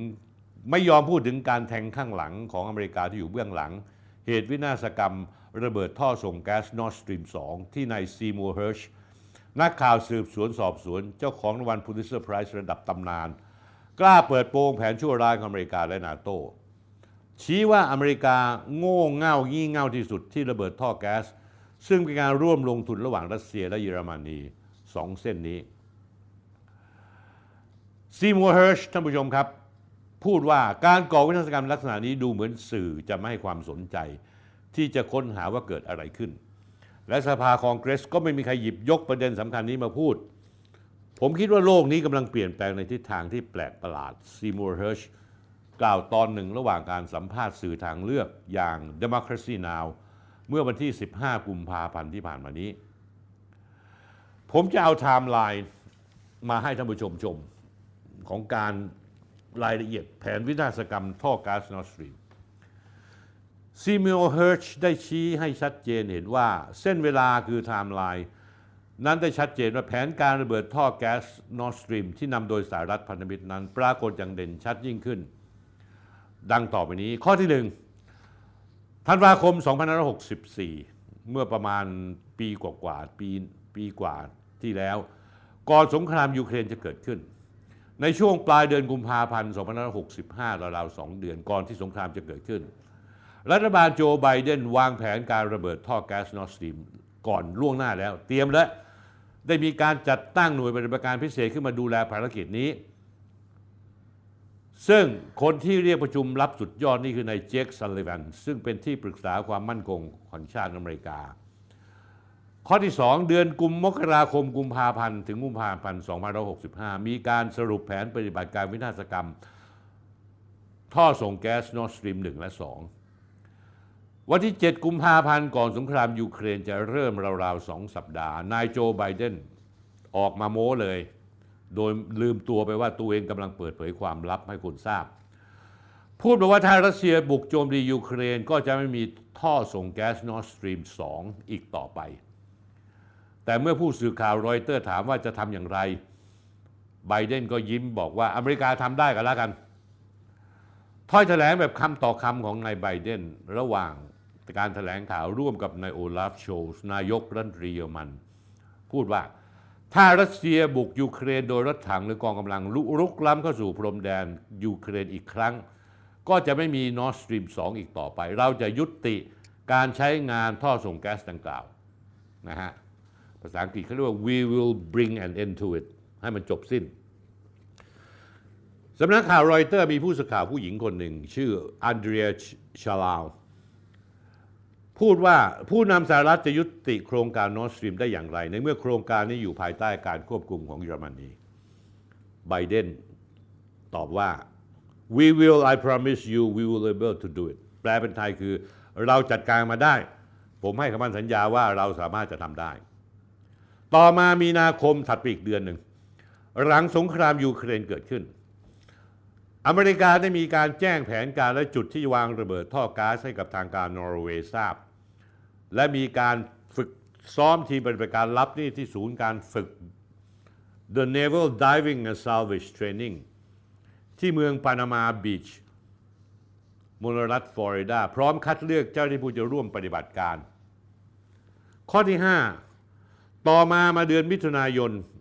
2565 ราว4เดือนภายหลังสงครามยูเครนได้ประทุขึ้น หน่วยนักรบประดาน้ำกองทัพเรืออเมริกาได้นำระเบิด C4 หลายลูกไปติดตั้งบนท่อแก๊สใต้ทะเลระหว่างการซ้อมรบบาลท็อป2 22 ขององค์กรนาโตในทะเลบอลติก ก็คือว่ามีการจัดการซ้อมรบเพื่อเป็นฉากกำบังในการที่ไปวางระเบิด ซึ่งจัดการซ้อมรบวันที่ 17 มิถุนายน 2565 ท่านผู้ชมครับอีก 3 เดือนต่อมาวันที่ 26 กันยายน 2565 ระเบิดได้ถูกจุดชนวนแบบไร้สายผ่านตัวส่งสัญญาณ ที่ติดอยู่กับทุ่นโซน่าที่หย่อนลงไปในทะเล โดยเครื่องบินลาดตระเวน รุ่น P8 ของกองกองทัพเรือนอร์เวย์ข้อที่ 7 มี 4 ประเทศที่ร่วมรับทราบและมีส่วนปฏิบัติการก่อการร้ายแบบนี้ ประดกประกอบด้วยอเมริกา นอร์เวย์ สวีเดน และก็เดนมาร์กที่น่าสนใจท่านผู้ชมครับ พวกนี้เป็นสมาชิกนาโต้ทั้งนั้นท่านผู้ชมครับ ที่ผมเล่าให้ฟังเนี่ยในการรายการคุยทุกเรื่องกับสนธิเมื่อวันศุกร์ที่แล้ว ผมบอกแล้วว่ามีการก่อวินาศกรรมท่อก๊าซนอร์สตรีมนี้เป็นเรื่องที่ใหญ่ระดับโลก เพราะนี่คือการก่อการร้าย ที่สำคัญที่สุดเป็นการก่อการร้ายที่พิสูจน์ได้ว่าเกิดจากอเมริกา แล้วที่เจ็บปวดที่สุดสำหรับชาวยุโรป และเยอรมนีซึ่งคงรู้สึกแต่ไม่กล้าพูดอะไรที่โดนแทงข้างหลัง เพราะว่ากลายเป็นว่าประเทศในนาโต้ร่วมอเมริกามาเป็นคนระเบิดท่อท่อแก๊สส่งแก๊สนอร์สตรีม1และ2ซึ่งเป็นการลงทุนร่วมระหว่างเยอรมนีและก็อเมริกาและและแล้วก็รัสเซียท่านผู้ชมไม่สังเกตหรือว่า เหตุการณ์หลายเรื่องที่เกิดขึ้นอย่างเช่นบอลลูน ของจีนที่อเมริกาปั่นให้ผู้คนและสื่อทั่วไปเป็นเวลาหลายสัปดาห์นั้น เขาปั่นเพื่ออะไร รวมทั้งวัตถุที่ไม่ปรากฏสัญชาติ ที่บินเข้ามาในแคนาดาและอเมริกา โอ้ยปั่นกันจนกระทั่งคนอเมริกาตื่นตระหนกตกใจไปหมด ทั้งหมดนี้ทำเพื่อกลบกระแสรายงานข่าว เจาะเรื่องระเบิดท่อก๊าซนอร์สตรีมชิ้นนี้ของซีมัวร์เฮิร์ชท่านผู้ชมครับ ท่านผู้ชมที่เชียร์อเมริกาอยู่ท่านตื่นได้สักทีละ อเมริกาเป็นประเทศที่ก่อการร้ายเอง สนับสนุนให้คนอื่นก่อการร้าย แอบเอาเงินเอาทองอาวุธสนับสนุนผู้ก่อการร้าย เพื่อให้แต่ละภูมิภาคเนี่ยมันวุ่นวาย ไม่มีอะไรน่าสงสัยต่อไปแล้ว ตอนนี้ยืนยันได้ว่ากลุ่มไอซิสที่ปรากฏอยู่ในตะวันออกกลางนั้น คนที่หนุนหลังคือกลุ่มนาโตและอเมริกา เพื่อให้ตะวันออกกลางนั้นไม่มีความสงบนะฮะ ผลที่ตามมาของการวินาศกรรมท่อแก๊สนอร์สตรีมอเมริกา ด้วยความร่วมมือกับประเทศยุโรปอีก 3 ชาติ และพันธมิตรนาโต้คืออะไรซีมัวร์เฮิร์ชเขาพูดอย่างนี้ท่านผู้ชมครับ ผลที่ตามมาทางการเมืองสำหรับเรานั้นมหาศาลมาก และเขาบอกว่าสำหรับยุโรปนั้นน่ากลัวเป็นอย่างยิ่ง และโหมกระพือความคิดที่ว่าพวกเขาสามารถพึ่งพิงอเมริกาได้สิ้นเชิงหรือไม่ แม้แต่ในยามวิกฤตก็ยังให้อเมริกามาแทงข้างหลังเขา เฮิร์ชซีมัวร์เฮิร์ชชี้ว่าพวกเจ้าหน้าที่อเมริกามองมาช้านานแล้วว่า ทางเลือกพลังงานราคาถูกสำหรับยุโรปนั้น เป็นภัยที่คุกคาม และวอชิงตันต้องการโดดเดี่ยว รัสเซียมาตลอด เพื่อขัดขวางไม่ให้มอสโกขายน้ำมันและก๊าซแก่ EU เพราะว่าโจไบเดนรัฐบาลอเมริกาหวั่นเกรงว่ายุโรปจะตีตัวออกจากความขัดแย้งทางยูเครน พวกเขาจึงจำเป็นต้องหาทางกดดัน ให้พันธมิตรไม่หันเหไปรวมตัวกันเพื่อจัดการรัสเซีย และนายวลาดิเมียร์ปูติน มีบุคคลคนหนึ่งผมอยากแนะนำรู้จักชื่อสกอตต์ริตเตอร์สกอตต์ริตเตอร์นั้นเป็นอดีตเจ้าหน้าที่หน่วยข่าวกรอง และเป็นอดีตนาวิกโยธินอเมริกา เขาเคยได้รับแต่งตั้งให้เป็นหัวหน้าผู้ตรวจสอบอาวุธของสหประชาชาติในอิรัก และเป็นหนึ่งในผู้ตรวจสอบการใช้อาวุธเคมีทำร้ายชาวซีเรียของรัฐบาลซีเรีย ซึ่งอเมริกาจัดฉาก เขาได้วิเคราะห์กับสื่อโดยระบุชัดเจนว่า สงครามยูเครนที่อเมริกาหนุนหลังนั้น ยูเครนไม่มีวันชนะได้ เพราะยูเครนไม่มีศักยภาพในการต่อสู้ต่อไปอีกาวๆ กับรัสเซียด้วยกองทัพภาคพื้นดิน แม้ว่ายูเครนจะได้รับการเสริมกำลังเป็นอาวุธยุโทโธปกรณ์และปืนใหญ่จากตะวันตกจำนวนมาก แต่ก็ยังถูกรัสเซียถล่มซะเละสกอตต์ริตเตอร์พูดอย่างนี้ท่านผู้ชม สงครามในยูเครนกำลังกินเวลากระสุนจำนวนมหาศาลทำให้คลังอาวุธของฝ่ายสัมพันธมิตรหมดลง อัตราปัจจุบันของค่าใช้จ่ายด้านกระสุนของยูเครน สูงกว่าอัตราการผลิตปัจจุบันหลายเท่าทำให้อุตสาหกรรมในการป้องกันความมั่นคงของอเมริกา ตกอยู่ภายใต้ความตึงเครียด นอกจากนี้แล้วท่านผู้ชมครับนายสกอตต์ริตเตอร์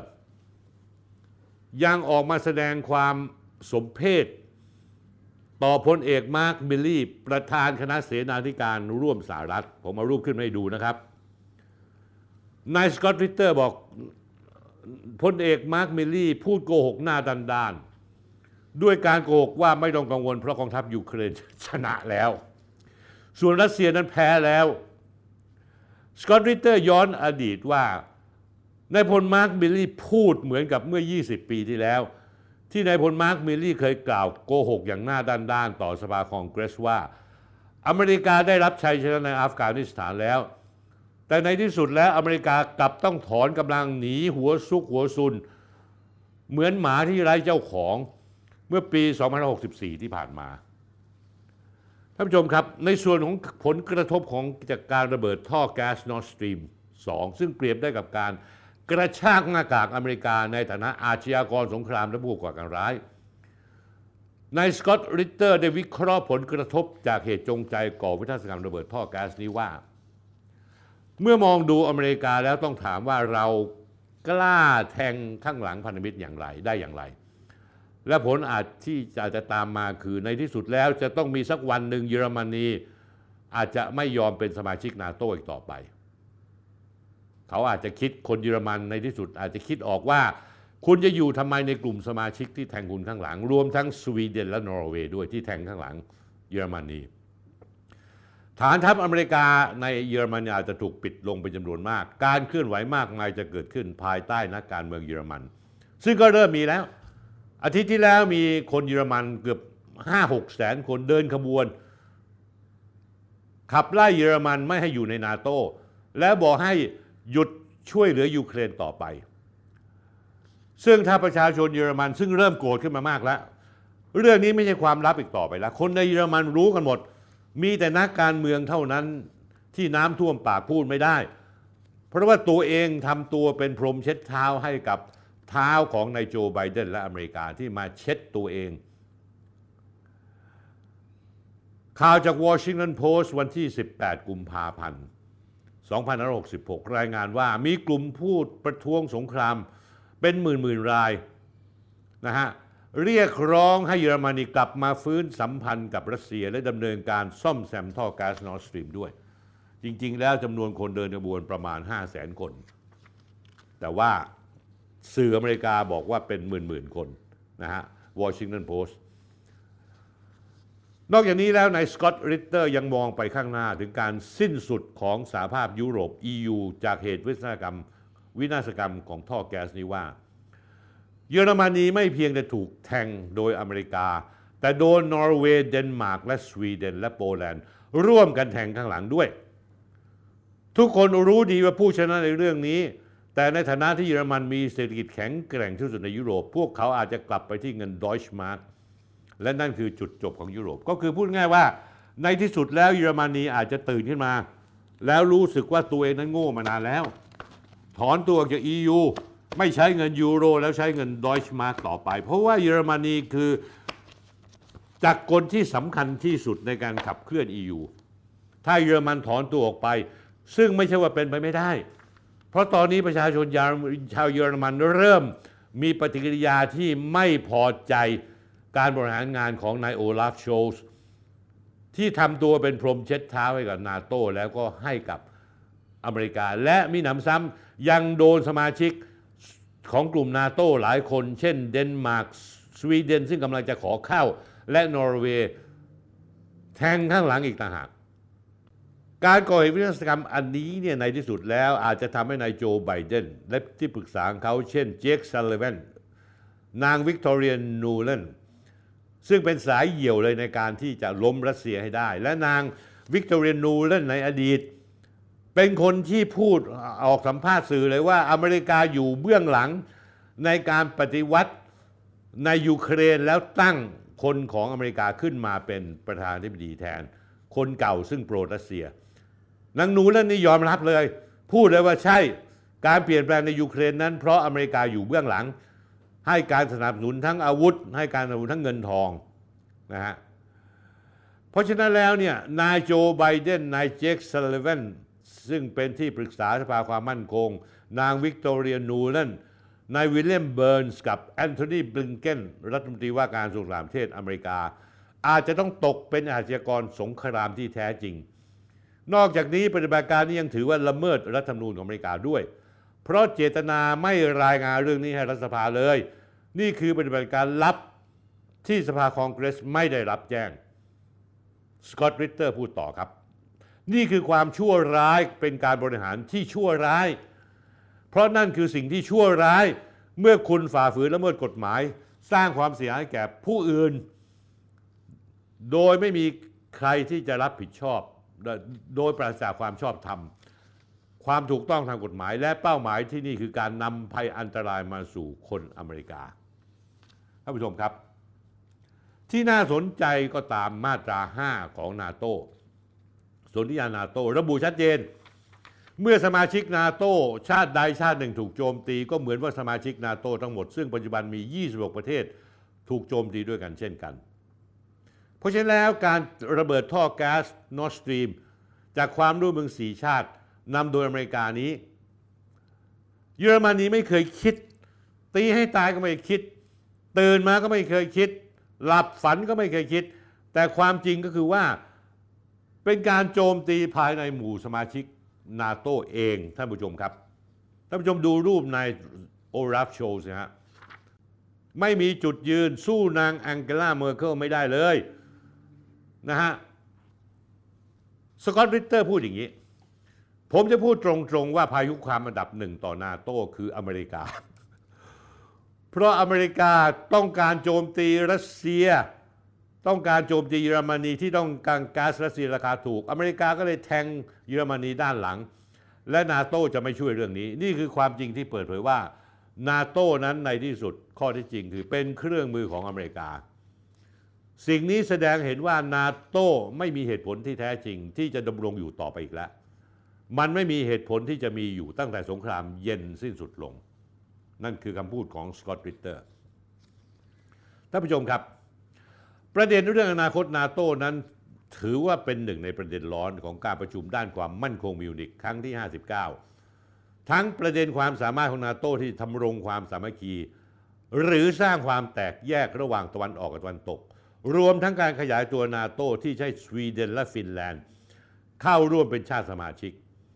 แต่ไม่มีเรื่องพิจารณาการขอสมัครเข้าร่วมนาโต้ของยูเครน ซึ่งขอความช่วยเหลือทางทหารเพิ่มเติมรอบใหม่จากชาติพันธมิตรและอเมริกาอีก หนังสือพิมพ์เยอรมนี DW วิเคราะห์ว่าในบรรดาผู้นำโลกอาจไม่เห็นด้วยในหลายประเด็น แต่แน่นอนส่วนใหญ่จะตกลงกันว่าโลกกำลัง ก้าวย่างไปสู่ทศวรรษที่สำคัญในการปรับปรุงและก็เปลี่ยนระเบียบโลกใหม่แล้วท่านผู้ชมครับณวันนี้ความสัมพันธ์นาโต้มีความสุ่มเสี่ยงอย่างยิ่ง ว่าจะกลายเป็นแก้วร้าวที่กำลังจะแตกละเอียด เพราะสุดท้ายกลายเป็นว่าสหรัฐอเมริกากับเป็นผู้ที่ประพฤติตัวเป็นภัยคุกคามความมั่นคง และผลประโยชน์ของชาติที่ขัดแย้งไม่ลงตัวนั่นเอง โดยประเด็นที่สำคัญคือความกลัวของอเมริกาที่ว่าชาติยุโรปจะละทิ้งสถานะของการเป็นหุ่นเชิด ไม่ยอมเป็นเบี้ยอเมริกาอีกต่อไป แล้วก็เป็นเป้าหมายอเมริกาที่จะทำให้ยุโรปวุ่นวาย และให้ยุโรปแตกสลายเป็นเสียงเสียง จากความขาดความสามัคคีและทำให้อเมริกาสามารถจะครอบงำยุโรป เรียกว่าสั่งให้หันซ้ายก็หันซ้าย สั่งให้หันขวาและหันขวาท่านผู้ชมครับานผู้ชมก่อนผมจะจบเรื่องเฉพาะเรื่องนี้ ผมจะมีข้อคิดนิดหนึ่งท่านผู้ชมจำได้หรือเปล่า ในยุคที่พวกม็อบสามนิ้วเนี่ยละเมิดมาตรา 112 แล้วถูกดำเนินคดี ไม่ว่าจะเป็นคุณธนาธรก็ตาม หรือคุณเปียบุตรก็ตามท่านผู้ชมจำได้ไหมมีไอ้ฝรั่งตาน้ำข้าวหัวสีทอง ที่อ้างตัวเองว่าเป็นทูตมาจากสารทูตของ EU เดินทางไปที่โรงพักแต่โรงพักแล้วไปกดดันตำรวจท่านผู้ชมครับ ยุคนั้นเนี่ยทั้งพักก้าวไกล ทั้งธนาธรทั้งพิธาลิมเจริญรัตทั้งช่อนะฮะพันนิกาวานิชโน่นนี่นั่น พากันเชียร์นาโต้เฮ้ย ไอ้พวกที่เชียร์นาโต้เนี่ยคุณรู้หรือยังว่า ไอ้ทูต EU เนี่ยสวีเดนเดนมาร์กนอร์เวย์เนี่ยมันคือผู้ก่อการร้าย ระเบิดท่อส่งแก๊ส ซึ่งเป็นสมบัติของรัสเซียและสมบัติของเยอรมนีคุณเห็นหรือเปล่า ว่าไอ้พวกนี้เนี่ยดูเหมือนเป็นผู้ดี รักความยุติธรรม รักประชาธิปไตย แต่เนื้อแท้แม่งก็คือผู้ก่อการร้ายนั่นเอง วันนี้พิสูจน์ไปชัดเจนแล้ว คุณจะรักจะชอบรัสเซีย จะรักหรือจะชอบยูเครนไม่สำคัญ ที่สำคัญคือว่าการระเบิดท่อแก๊สนอร์สตรีมหนึ่งและสอง เป็นการกระทำของผู้ก่อการร้าย ซึ่งพิสูจน์ออกมาแล้วโดยซีมูร์เฮิร์ชว่าเป็นการกระทำของอเมริกา เดนมาร์กสวีเดน และก็นอร์เวย์ให้รู้ไว้ด้วย คนที่เทิดทูนยุโรปหรือคนที่อยู่ในยุโรปมีสามีเป็นคนนอร์เวย์มั่ง สวีเดนมั่ง เดนมาร์กมั่ง ให้รู้ด้วยว่าไอ้ประเทศระยำพวกนี้แหละก็คือผู้ก่อการร้ายที่แท้จริง โดยหัวหน้าผู้ก่อการร้ายก็คือสหรัฐอเมริกาครับท่านผู้ชมครับอาทิตย์ที่ผ่านมาท่านผู้ชมคงได้ข่าวเรื่องของความขัดแย้งระหว่างหัวหน้าพักก้าวไกล คุณพิธาลิมเจริญรัตแล้วก็คุณปิยบุตรแสงกนกกุลอดีตเลขาธิการพักอนาคตใหม่ เดี๋ยวผมเล่าปูมหลังให้นิดหนึ่งนะฮะ ถึงแม้คุณ คุณปิยบุตรจะถูกตัดสิทธิ์ทางการเมือง 10 ปี ในคดียุบพักอนาคตใหม่ แต่คุณปิยบุตรก็ยังร่วมกิจกรรมของพรรคก้าวไกล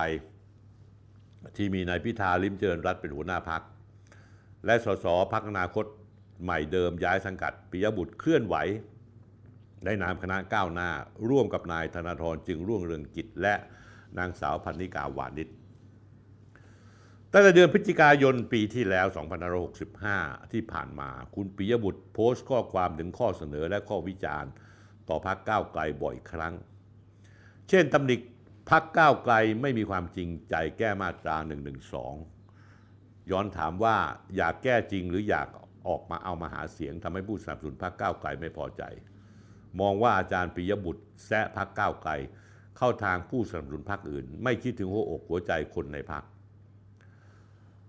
8ธันวาคมปีที่แล้ว2565 นายปิยบุตรแสงกนกกุลโพสต์ข้อความชี้แจงความสัมพันธ์กับพรรคก้าวไกล ระบุว่าไม่ได้เกี่ยวข้องไม่ได้มีบทบาท ไม่ได้มีอำนาจตัดสินใจ ไม่มีอำนาจชี้นำใดๆกับพรรคก้าวไกล การแสดงความเห็นเป็นเรื่องของตนไม่เกี่ยวกับพรรคการกระทำทั้งหมดของพรรคเป็นเรื่องของพรรคกรรมการบริหารพรรคสสสกผู้สมัครสสหรือสมาชิกพรรคไม่เกี่ยวกับตน แม้มีความเห็นไม่ตรงกัน แต่จะไม่ไปออกสื่อไม่ไปสัมภาษณ์สื่อ เพื่อขยายความขัดแย้ง จนส่งผลกระทบต่อพรรคหลังจากนั้นแล้วคุณปิยบุตรก็ยังโพสต์ข้อความเตือนพรรคก้าวไกลบ่อยครั้ง เช่นเตือนกระแสไม่เอาพลเอกประยุทธ์ประชาชนจะเทคะแนนให้พรรคเพื่อไทยแลนด์สไลด์หรือการเรียกร้องให้นายพิธาอุทิศตนเดินสายทั่วประเทศเหมือนธน ธนาธรปี 2562 ล่าสุดศึกล่าสุดท่านผู้ชมครับ วันอาทิตย์ที่ 19 กุมภาพันธ์2566 อาทิตย์ที่แล้ว นายปิยบุตรโพสต์ บทความหัวข้อแลนสไลด์ที่พักก้าวไกลแก้ไม่ออก โดยยกผลโพลว่าประชาชนจำนวนมากต้องการเปลี่ยนรัฐบาล เปลี่ยนนายกรัฐมนตรีในการเลือกตั้งปี 66 และกล่าวถึงยุทธศาสตร์แลนสไลด์ของพรรคเพื่อไทยที่มีนางสาวแพทองทานชินวัตรว่ามีคะแนนนิยมสูงมาก แม้แต่ภาคใต้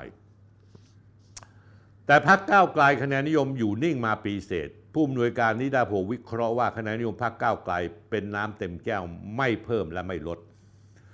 หากต้องการคะแนนมากกว่านี้ต้องแสวงหาคะแนนจากกลุ่มผู้ที่ไม่ตัดสินใจ หรือตัดสินใจเลือกพรรคอื่น โดยต้องแก้ปัญหาแลนสไลด์ได้แก่หนึ่งต้องทำให้คนจำนวนมากเชื่อว่าพรรคก้าวไกลมีโอกาสชนะในเขตเลือกตั้งสูง ไม่ใช่พรรคเพื่อไทย สองต้องขีดเส้นแบ่งใหม่ ไม่ใช่ฝ่ายประยุทธ์กับไม่เอาประยุทธ์ ฝ่ายประชาธิปไตยหรือเผด็จการ แต่ต้องเป็นพลังเก่ากับพลังใหม่ สร้างความแตกต่างออกจากทุกพักทุกขั้วเชื่อมั่นว่าเทคะแนนในพักพลังใหม่ เพื่อการเปลี่ยนแปลงไฟฝันถึงสังคมใหม่ในอนาคต ไม่ใช่วนเวียนอยู่การเรื่องเอาทักษิณไม่เอาทักษิณเอาประยุทธ์หรือไม่เอาประยุทธ์นายปิยบุตรกล่าวว่าการเมืองอยู่ที่ความเชื่อ เชื่อก่อนว่าจริงเราทำได้จริง ต่อให้แคมเปญเลิศเลอเลิศขนาดไหน ถ้าคนไม่เชื่อก็เป็นเพียงแค่บันทึกเก็บไว้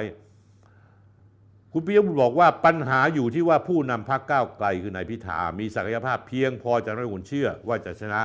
ในเขตเลือกตั้งได้หรือไม่ และมีความสามารถพอเพียงหรือเปล่าที่จะเชื่อว่าต้องมีพรรคก้าวไกลเป็นตัวแทนของพลังใหม่ได้หรือไม่ ยังเหลือเวลาอีกสามเดือน ต่อมาวันอังคารที่ 21 2561 2566 กุมภาพันธ์ นายพิธาก็เลยโพสต์บทความเรื่องครบรอบ 3 ปียุบอนาคตใหม่ ความในใจของนพรรคก้าวไกลต่อเพื่อนร่วมอุดมการ รวมทั้งคุณปิยบุตรแสงกนกกุล ระบุถึงความสำเร็จตัวเองทั้งได้รับเงินบริจาคจากผู้เสียภาษีเป็นอันดับหนึ่ง4ปีซ้อน สมาชิกกว่า 70,000 ราย และเขาเดินทางมากกว่า 50,000 กิโลเมตรทั่วประเทศ พิธาย้อนกลับไปว่าเมื่อ 3 ปีที่แล้วถูกปิยบุตรเรียกไปคุยเรื่องพักอนาคตใหม่จะถูกยุบ ตอนนั้นไม่มีใครพร้อมรับการนำธงส่วนตัวเองก็ติดที่เป็นพ่อเลี้ยงเดี่ยว ลูกสาวเพิ่งจะสองขวบละทิ้งไม่ได้ ถ้าไม่มีใครยอมรับตำแหน่งจริงๆจะรับให้ แต่โครงสร้างบริหารพัก ก็ต้องเป็นไปตามกฎหมายตามข้อบังคับพักใหม่ ตามความปรารถนาสมาชิกพักใหม่ ไม่ได้ขึ้นอยู่กับใครคนใดคนหนึ่ง นอกจากนี้แล้วคุณพิธายังอ้างคำพูดธนาธรจึงรุ่งเรืองกิจที่เคยว่า อีกหน่อยเราอาจจะต้องทะเลาะกันหนักมากนะ แต่ยังไงขอให้จบกันภายในพวกเราเอง เป็นมืออาชีพไม่ปล่อยความขัดแย้งออกไปข้างนอก แต่น่าเสียดายที่ตนกับปิยบุตรต้องมาสื่อสารกันทางนี้ปิยบุตรพูดถูกว่าการเมืองคือความเชื่อศัตรูพูดร้อยครั้งไม่เท่ากับปิยบุตรพูดซ้ำๆแล้วความฝันคนหลายร้อยคนที่ทำงานอย่างหนัก ต้องมาสูญเปล่า อีก3เดือนก่อนการเลือกตั้งขณะที่พักค่อย ๆ วางแผนทีละเขต อาสาสมัครกำลังหาสมาชิกเพิ่ม ทีมจังหวัดทำพื้นที่ล่วงหน้า ทุกคนเดินทางด้วยทรัพยากรที่มีจำกัด สสพิปรายตามมาตรา 152 โดนคดีเป็นร้อยล้าน นายปิยบุตรกลับโพสต์ข้อความซัดพวกตนที่ทำงานเหนื่อยจนลืมไปว่าศัตรูตัวจริงคือใครและกำลังสู้กับใครเพื่ออะไร คุณพิธาพูดต่อนะครับ ในฐานะที่เป็นหัวหน้าพักเชื่อว่าทุกคนรับการวิจารณ์ได้ ตัวเองนั้นโดนมา 3 ปีตลอด เข้าใจถึงอิสรภาพในการแสดงออก ผมเป็นคนฟังแต่ยังไม่เชื่อ แต่ถ้าถึงขนาดมาจากคนที่เคยขอร้องให้ผมมารับตำแหน่ง คงต้องมาทบทวนกันใหม่ ทั้งการทำงานของกองอำนวยการการเลือกตั้ง และบทบาทของตัวผมเอง นายพิธาอยากให้ปิยบุตร ทบทวนวันหนึ่งปิยบุตรต้องเลิกมือไม่พายเอาเท้าราน้ำเลิกทำตัวเป็นไม่เป็นมืออาชีพทำตามนายธนาธรเขยขอไว้กลับมาช่วยกันเท่าที่กฎหมายอนุญาตทำให้คนเคยมีประมาทอนาคตใหม่ก้าวไกลคิดผิด อนุญาตให้ตนและอีกหลายร้อยชีวิตที่พักมีสมาธิในการทำงานโค้งสุดท้าย ข้อที่ 2 ปล่อยให้ตนเสียสมาธิจนลืมไปว่าศัตรูตัวจริงของเราคือใคร ทิ้งโอกาสในการสู้ศึกเลือกตั้งครั้งนี้ ปล่อยให้สามปอยังสืบทอดอำนาจต่อไป ไม่แน่ใจว่าปิยบุตรจะทำแบบนี้ไปอีกเท่าไหร่ ผมว่าพอได้แล้ว มาเปลี่ยนแปลงประเทศนี้ด้วยกัน ถึงแม้ว่าต่างคนต่างทำก็ตาม พอโดนกล่าวหาว่ามือไม่พายเอาเท้าราน้ำในปิยบุตรฉุนขาดซัดกลับ ระบุว่าที่ผ่านมาพยายามวิจารณ์พักก้าวไกลอย่างตรงไปตรงมาไม่พูดถึงตัวบุคคล แต่พิธากับโพสต์ถึงตนโดยตรง จึงจำเป็นต้องตอบโดยละเอียด จะได้รู้เสียทีว่าพิธาเอารัดเอาเปรียบพวกผม ทีมงานพนักงานทีมจังหวัดทั่วประเทศสสและผู้สมัครสสเพียงใด ใครกันแน่ที่ มือไม่พายเอาเท้าราน้ำใครกันแน่ที่จับเสือมือเปล่า เอาดีใส่ตัวชั่วใส่คนอื่นท่านผู้ชมครับ ขณะที่นายคริสโปตรนันผู้ร่วมก่อตั้งพรรคอนาคตใหม่ และมูลนิธิเส้นได้ อดีตว่าที่ผู้สมัครสสพรรคก้าวไกล ที่เพิ่งลาออกจากพรรคเพื่อก่อตั้งพรรคการเมืองของตัวเองเมื่อก่อนหน้านี้ กล่าวว่าพรรคก้าวไกล ผมคิดว่าคุณคริสกำลังมุ่งเป้าไปที่นายพิธาต้องเลิกคิดว่า คนที่วิจารณ์ทั้งหมดคือศัตรูต้องเลิก มาทำการเมืองต้องน้อมรับคำวิจารณ์แก้ไขหรือไม่แก้ไขเป็นเรื่องของทีมบริหาร คนส่วนน้อยที่ไม่เห็นด้วยกับทีมบริหารสามารถรอได้ ถ้าพรรคปล่อยให้มีการเลือกตั้งกรรมการบริหาร คนส่วนน้อยที่คิดไม่เหมือนกัน ไม่เหมือนกับคุณคริสเรียกเรียกคณะกรรมการบริหารของคุณพิธาว่าโพลิตบูโรจะได้มีช่องหายใจบ้าง แต่กลับไม่มีประชาธิปไตยที่แท้จริงเลยไม่เกิดขึ้น นะฮะก่อนหน้านี้วันที่ 9 กุมภาพันธ์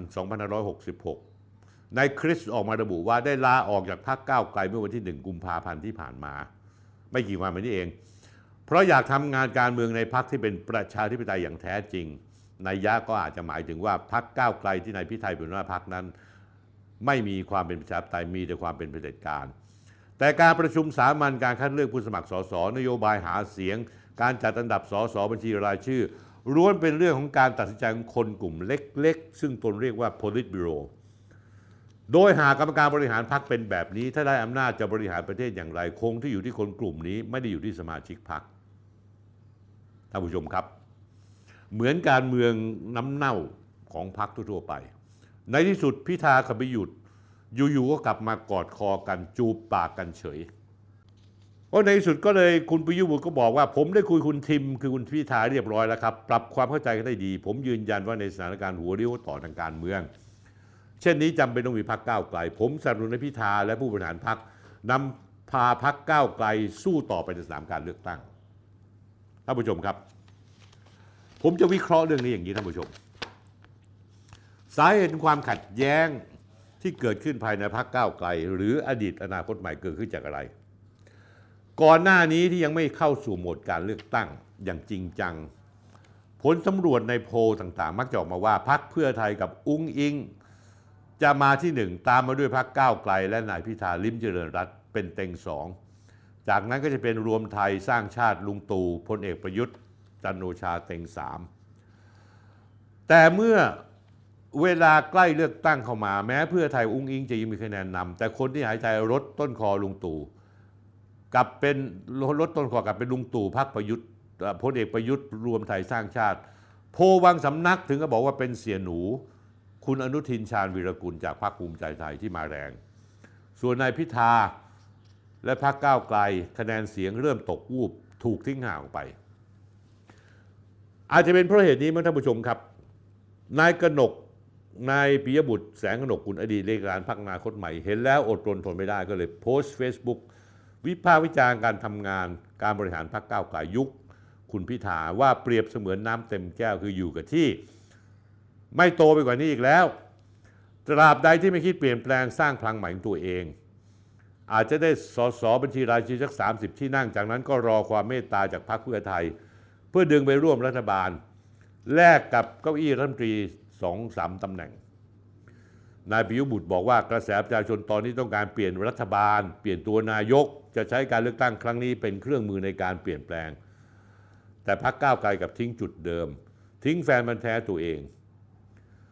แม้ปิยบุตรจะไม่พูดออกมาตรงๆ แต่คนในวงในรู้ว่าที่พูดถึงหมายถึงอะไร เพราะระยะหลังมานี้ก้าวไกลทำตัวห่างเหินจากกลุ่ม 3 นิ้ว ไม่เคลื่อนไหวเกี่ยวกับมาตรา 112 เหมือนเมื่อก่อน จึงเป็นที่ขัดอกขัดใจของพวก hardcoreทั้งที่เป็นสสในพักและที่เป็นแฟนคลับด้านนอก พอเจอปิยบุตรคนคุ้นเคยกันตีแสกหน้าเข้าแบบนี้นายพิธาก็เลยถือโอกาสในวาระ ครบรอบ 3 ปี การยุบพักอนาคตใหม่ แก้ตัวระบุว่าตัวเองยอมทุ่มเททั้งตัว จิตวิญญาณจนกระทั่งพักเติบโตอย่างไม่น่าเชื่อ มีสมาชิกพัก70,000คน มากกว่าตอนเป็นพักอนาคตใหม่ซะอีก นอกจากนั้นแล้วนายพิธายังพูดบอกว่าใน 3 เดือนอีก 3 เดือนก่อนเลือกตั้งพักพลพรรคก้าวไกล กำลังเข็นครกขึ้นภูเขา สู้กับอำนาจรัฐอำนาจทุน แต่นายปิยบุตรกลับปล่อยเขื่อนออกมา ทีละโพส์โพส์ให้น้ำไหลออกซัดครกที่พวกเราเข็นอย่างเหน็ดเหนื่อย ไล่ลงมากองใหม่จนบางที เราลืมไปแล้วว่าศัตรูตัวจริงของเราคือใคร เรากำลังสู้กับใครเพื่ออะไรศึกไฟของศึกก้าวไกลครั้งนี้ คนกันเองซัดกันดัว กลายเป็นกระแสในโลกโซเชียล สร้างความระสำระสายในหมู่พรรคก้าวไกล และม็อบสามนิ้วเป็นอย่างมาก จนถึงขั้นนายอานนท์นำพาแกนนำม็อบสามนิ้ว ถึงกับออกมาโพสต์รำพึงรำพันว่า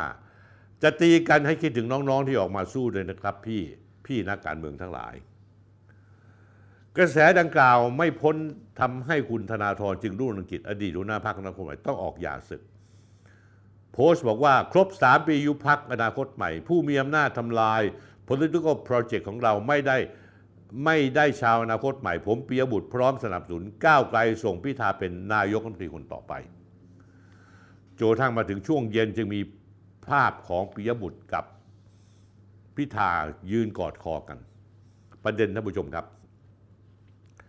ท่านผู้ชมเห็นเขาด่ากันอย่างสาดเสียสาดเท เสร็จกลับมากอดคอจูบกันปากดูดดูดดื่ม รู้สึกยังไง ผมรู้สึกอย่างนี้จริงๆครับท่านผู้ชม ไอ้พวกที่ว่าเป็นคนรุ่นใหม่อนาคตของชาติอนาคตใหม่หรือก้าวไกลจริง ๆ แล้วมันก็หนีความเน่าน้ำเน่าทางการเมืองไม่ได้ แตกต่างจากนักการเมืองรุ่นเก่า ยุคเก่า เพียงแต่ว่ามีหน้าตาดีดูมีการศึกษาจบเมืองนอกเมืองนาเล่นโซเชียลเป็นเล่นกระแสเก่ง แต่ในที่สุดความเหม็นเน่าของการแข่งแย่งชิงดีชิงเด่น เอาดีใส่ตัวชั่วใส่อื่นมันก็ไม่ได้แตกต่างไปจากนักการเมืองรุ่นเก่าเลย ในบางครั้งอาจจะชั่วร้ายด้วยซ้ำ ท่านผู้ชมครับ ผมเคยบอกเสมอว่าดูการเมืองให้ดูที่คนดูประวัติความเป็นมา พ่อแม่วงตระกูลด้วย เพราะอย่าลืมว่าพิธาคือหลานของคุณพดุงลิมเจริญรัตคนหัวขาวซึ่งเป็นเลขาส่วนตัวของทักษิณชินวัตรพิธารับหน้าที่มาเป็นหัวหน้าพักก้าวไกล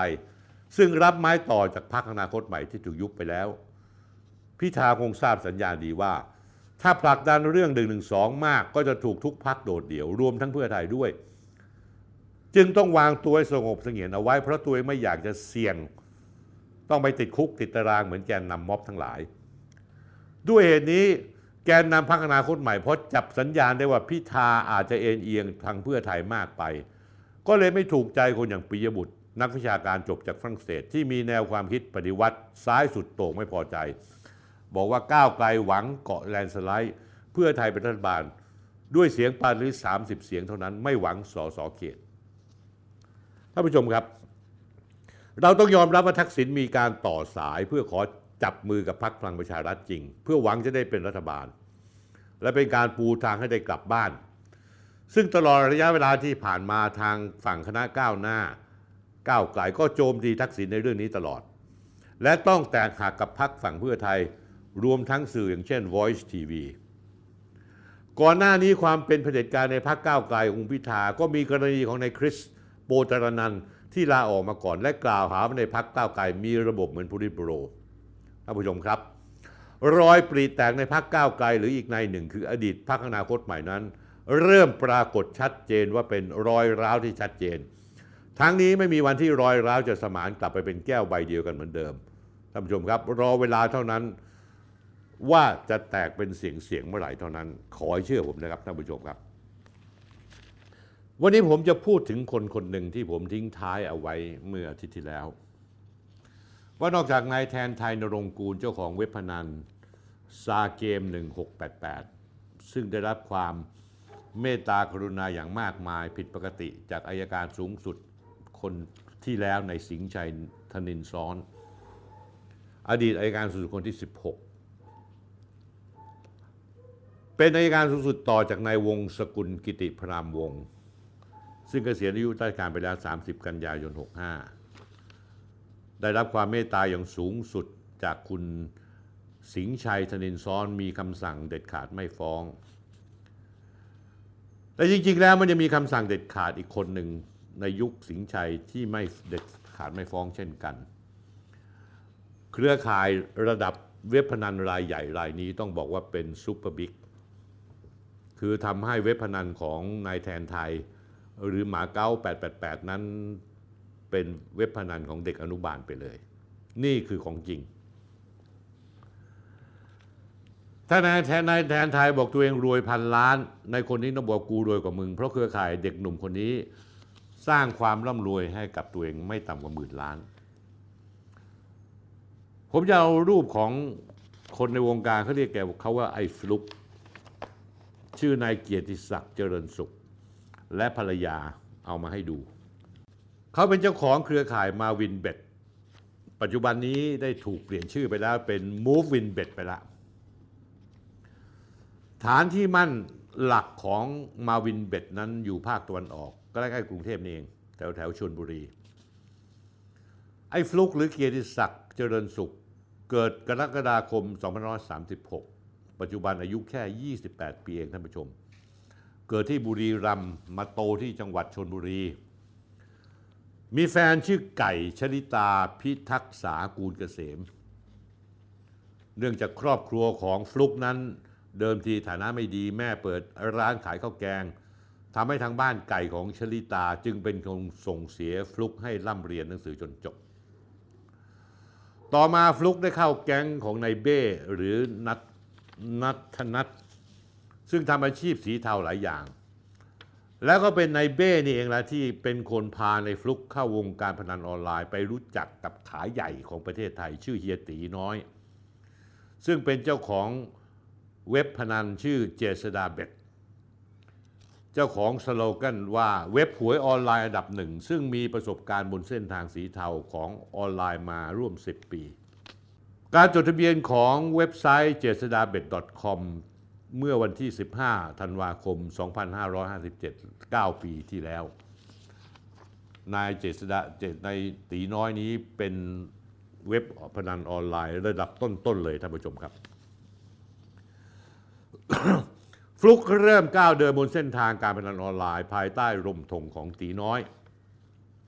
หรือชื่อนายพรชัย ซึ่งเป็นเจ้าของเว็บพนันเจษฎาเบทและเป็นเจ้าของตัวจริง นี่คือเจ้าของตัวจริงของแพลตฟอร์มหวยออนไลน์ที่ชื่อมังกรฟ้า ผู้บุกเบิกเส้นทางหวยออนไลน์มาก่อนน็อตพันธวัฒน์แห่งกองสลากพลัสหลายปี ก่อนน็อตพันธวัฒน์หลายปีเลย ส่วนนายพัชระเมสยาพรหรือแทม ที่สื่อรู้จักเอารูปขึ้นมาให้ดูนะฮะ อ้างว่าเป็นผู้บริหารมังกรฟ้าลอตเตอรี่นั้นเป็นแค่หุ่นเชิด หรือตัวหลอกเท่านั้นเอง เพราะตีน้อยหรือพรชัยเจ้าของเกสเจสดาเบตวางตัวไอ้ฟลุกให้อยู่ใต้สายเอเย่นของคนที่ชื่อโพธหรือสมโพธเพื่อนสนิทของตีน้อย โพธเป็นเจ้าของสายเว็บพนันชื่อ all new 999 นะฮะ URL ก็คือ j e s d a b e t c o m all new 999 ขณะที่ฟลุกได้รับสัมปทานให้ทำเว็บไซต์หัวออนไลน์เถื่อนที่ชื่อว่า The One Lotto นะฮะก็คือว่า j e s d a b e t c o m the one lotto และปอยเป็ด 9999 com ทั้งนี้ทั้งนั้นอย่างผมที่เคยเกริ่นให้ท่านผู้ฟังได้รับทราบแล้ว วงการพนันออนไลน์เนี่ย เขาแบ่งเป็นสายหลักๆ4สายสายหลักหนึ่งสายคาสิโนคือพวกบาคาราไพ่ต่างๆสองสายสล็อตสามสายกีฬาพนันฟุตบอลลีกต่างๆ ไม่ว่าจะเป็นพรีเมียร์ลีกอังกฤษบอลอิตาลี สเปนเยอรมนีหรือบอลไทย แล้วสายที่ 4 คือสายหวยก็คือสายลอตโต้ในประเทศไทยนั้นสายที่ 4 คือสายหวยสายลอตโต้เป็นสายที่ไม่ต้องพึ่งพาระบบโปรแกรม หรือการโปรโมทจากแพลตฟอร์มต่างประเทศมากมายนัก ประกอบกับความนิยมของคนไทยที่ชอบเล่นหวย เล่นพนันทำให้ประเทศไทยสายหวย หรือสายลอตโต้สามารถหาเงินได้เป็นกอบเป็นกำมากที่สุดถ้าฟังลอง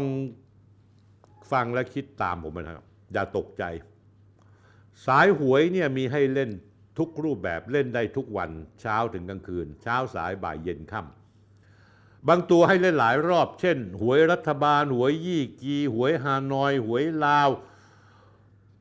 หวยมาเล หวยหุ้นไทย หวยหุ้นเกาหลี หุ้นฮั่งเส็ง หุ้นจีน หุ้นนิกเคอิหุ้นดาวโจนส์หุ้นไต้หวัน หุ้นเยอรมัน หุ้นรัสเซียอังกฤษ หุ้นอินเดีย มีทั้งแบบ 3 ตัวบน 2 ตัวล่าง ผมเอารูปขึ้นให้ดูนะฮะ เจษฎาเบทเว็บแทงหวยออนไลน์ ประกอบนิสัยคนไทย และการเปลี่ยนยุคเปลี่ยนสมัย ไม่ว่าจะเป็นการระบบการพนันที่เปลี่ยนจากออฟไลน์ เข้าไปจอยตามบ่อนต่างๆ ไปเป็นออนไลน์ ระบบการโอนเงินที่ง่ายดายเฉพาะ mobile banking โอนเงินบนมือถือ ระบบการติดต่อสื่อสารผ่านแอปไลน์ระบบระบบสมัครเป็นสมาชิกเข้าเล่นได้ง่ายดายทุกอย่างที่ท่านผู้ชมครับ เอื้ออำนวยให้กระบวนการทั้งหมดทำได้เพียงเสี้ยววินาทีเดียวบนมือถือ สมาร์ทโฟน ส่งผลให้เวลาไม่นานพวกเจ้ามือพนันออนไลน์เหล่านี้ สร้างรายได้เป็นกอบเป็นกำมีเงินร่ำรวยมหาศาล ว่ากันว่าในช่วงหลายปีที่ผ่านมาเนี่ยตีน้อยพรชัยมีเงินสะสมเป็นหมื่นหมื่นล้าน ขยายธุรกิจไปทำสบักหลักกินแบ่งออนไลน์มังกรฟ้า พองทายเอาเงินใต้ดินจากพนันออนไลน์มาขยายสู่ เครือข่ายธุรกิจบนดินหลายอย่าง ซึ่งท่านผู้ชมทราบแล้วจะอ้าปากค้างเลย วิธีการเคลียร์เงินระหว่างฟลุกกับตีน้อยพรชัยเขาเคลียร์กันยังไง ในส่วนของฟลุกเมื่อเข้าไปเป็นเอเย่นของเจษดาเบ็ดแล้วทุกสัปดาห์ ตีน้อยพรชัยกำหนดกติกาชัดเจน ที่ฟลุกต้องเดินตามคือต้องเอาเงินสดที่เป็นส่วนแบ่ง เข้าไปให้ตีน้อยพรชัยดังนี้หนึ่งต้องนำส่งทุกสัปดาห์สองหากยอดเดิม ยอดเติมเงินลูกค้าถึง 20 ล้านบาท แต่ระยะเวลาไม่ถึง1สัปดาห์ก็ให้เอาเข้าไปก่อน พฤติกรรมส่งเงินให้ตีน้อยพรชัยของฟลุก คือจะเอาเมียที่ชื่อกุ๊กไก่ชลิตาไปด้วย แต่ต่อมาพอตีน้อยพรชัยเริ่มไหวตัวทัน ก็เริ่มปรับวิธีการเรียกเก็บเงินจากเอเย่นโดยใช้วิธีการโอนเงินเข้าไปเติมเครดิตในส่วนของเอเย่นแทนแทนการขนเงินสด ทั้งนี้การเติมเงินเครดิตของเอเย่นเมื่อล็อกอินเข้าไปสู่ระบบเว็บไซต์เจสดาเบตระบบจะมีการสุ่มเลขบัญชีของบัญชีม้า ขึ้นมายกตัวอย่าง ถ้าเอเย่นต้องการเติมเงิน 1 ล้านบาท ระบบจะสุ่มธนาคารเลขบัญชี พร้อมชื่อนามสกุลเจ้าของบัญชี มาให้โอนเงินเข้าไป 5 บัญชีบัญชีละ 2 0 0 0 0 0บาทเป็นต้นท่านผู้ชมครับที่ว่ากันบัญชีม้าในเครือข่ายเจษดาเบ็ดเมื่อ 3 ปีที่แล้วนั้น ท่านผู้ชมรู้ไหมมีจำนวนร่วม 2-300 บัญชี อย่างที่ผมพูดไปแล้วข้อมูลจาก Facebook Page เหยื่อ ระบุรายละเอียดเพิ่มเติมว่าระหว่างที่ทำงานเป็นดาวไลน์ลูกขายเว็บพนันเครือข่ายเจษฎาเบทไอ้ฟลุกได้ค่าตอบแทนเป็นเปอร์เซ็นต์ด้วยยอดการแทงที่มหาศาลต่อเดือนทำให้ฟลุกมีรายได้จากตรงนี้เดือนละหลายล้านบาท ต่อมาแล้วตีน้อยกับไอ้ฟลุกก็มีปัญหากัน ทำให้ฟลุกรู้ว่ามีโอกาสโดนเขี่ยจากทีมได้ทุกเมื่อ จึงขยับขยายแยกตัวออกมาทำเว็บไซต์หวยออนไลน์ของตัวเอง ใช้ฐานลูกค้าเดิมที่ตัวเองทำการตลาดมาก่อน จาก The One Lotto ซึ่งตัวเองปั้นมาและสะสมลูกค้าคนเข้ามาเล่นการพนันได้หลายหมื่นคนท่านผู้ชมครับทำไมฟลุกถึงตัดสินใจแยกตัวจากเจษฎาเบทของตีน้อยพรชัย ลึกๆแล้วตีน้อยพรชัยนั้นเป็นคนที่ชำนาญในเรื่องนี้ และระมัดระวังตัวมาก เขาคร่ำหวอดในวงการหวยใต้ดินมาพอสมควรและทราบดีว่า การหาเงินหาทองจากธุรกิจสีเทาที่ผิดกฎหมายอยู่ๆจะเปลี่ยนวิธีทางการใช้ชีวิตอย่างฉับพลัน ไม่ว่าจะเป็นการทำตัวโดดเด่นโด่งดัง เช่นซื้อรถยนต์หรูซุปเปอร์คาร์ อวดนาฬิกา Richard Mille 20 กว่าล้าน เหมาเครื่องบินส่วนตัวซื้อบ้านหลังใหญ่ ๆ จัดงานวันเกิดแบบอลังการจ้างดารานักร้องมาร่วม เอาเงินไปประมูลป้ายทะเบียนรถราคาแพงอย่างนายแทนไทยนรงกูลเป็นต้น ก็จะถูกจับตาจากสังคมและถูกเจ้าที่ล็อกเป้า บุกเข้าตรวจสอบ และก็จะถูกเจ้าหน้าที่ไถเงินอย่างง่าย ๆด้วย เพราะนั้นพรชัยตีน้อยเลยมีกฎเหล็กข้อห้ามเด็ดขาดไว้เลยว่า ใครก็ตามจะเข้ามาเป็น downline หรือเป็น partner เจษฎาเบทนั้น ห้ามมีพฤติกรรมนี้อย่างเด็ดขาด ไอ้ฟลุกเนี่ยอายุยังน้อย วัยยังละอ่อนความคึกคะนองอายุเมื่อก้าวสู่วงการเมื่อ 20 ต้นต้น วัยเด็กไม่ได้มีชีวิตอย่างสบายที่บ้านเปิดร้านขายข้าวแกง ไม่มีเงินเรียนหนังสือต้องพึ่งพาครอบครัวของเมียพอเริ่มมีเงินมีทองก็ต้องการอยากอวดร่ำอวดรวย อวดไลฟ์สไตล์ที่หรูหราจนทำให้ตีน้อยพรชัยไม่พอใจ และกล่าวตักเตือน สุดท้ายฟลุกก็ตัดสินใจแยกตัวออกจากตีน้อยเจษฎาเบทมาทำเว็บหวยออนไลน์ของตัวเองในชื่อมาวินเบ t จากการทำหวยออนไลน์ One Lotto ภายใต้ร่มธงของเจษฎาเบทมาก่อนทำให้ฟลุกมีฐานลูกค้าในมือจำนวนหลายหมื่นคน ก็ได้ทุ่มเงินไปจ้างโปรแกรมเมอร์จากธนาคารแห่งหนึ่ง ให้เขียนแพลตฟอร์มใหม่ในชื่อมาวินเบท 2ปี2562 ถึง 2563 ไอ้ฟลุกเป็นเจ้าของเว็บการพนัน แล้วแยกกันเดินกับคนละทางกับตีน้อยพรชัย นับตั้งแต่นั้นเป็นต้นมาสามปีที่ผ่านมาไอ้ฟลุกกับกุ๊กไก่ภรรยาและพักพวก แปลงวิกฤตให้เป็นโอกาส ในช่วงการระบาดโควิด 19 มาวินเบ็ดสามารถมีรายได้แบบหักค่าใช้จ่ายหักค่าสวย เบี้ยบ้ายรายทางแล้วได้มากถึงเดือนประมาณ 300ถึง600 ล้านบาท หรือประมาณ 4,000ถึง7,000 ล้านบาท แบบชิวๆสบายๆ ถ้าคำนวณ 3 ปีแล้วไอ้ฟลุกต้องมีเงินหมื่นกว่าล้านบาท จากข้อมูลที่ผมได้รับทราบคือจากฐานข้อมูลสมาชิกหลักหมื่นที่ไอ้ฟลุกมีอยู่จากการทำ The One Lotto ก็เพิ่มขึ้นมาอย่างมากมายก้าวกระโดดหลายสิบเท่า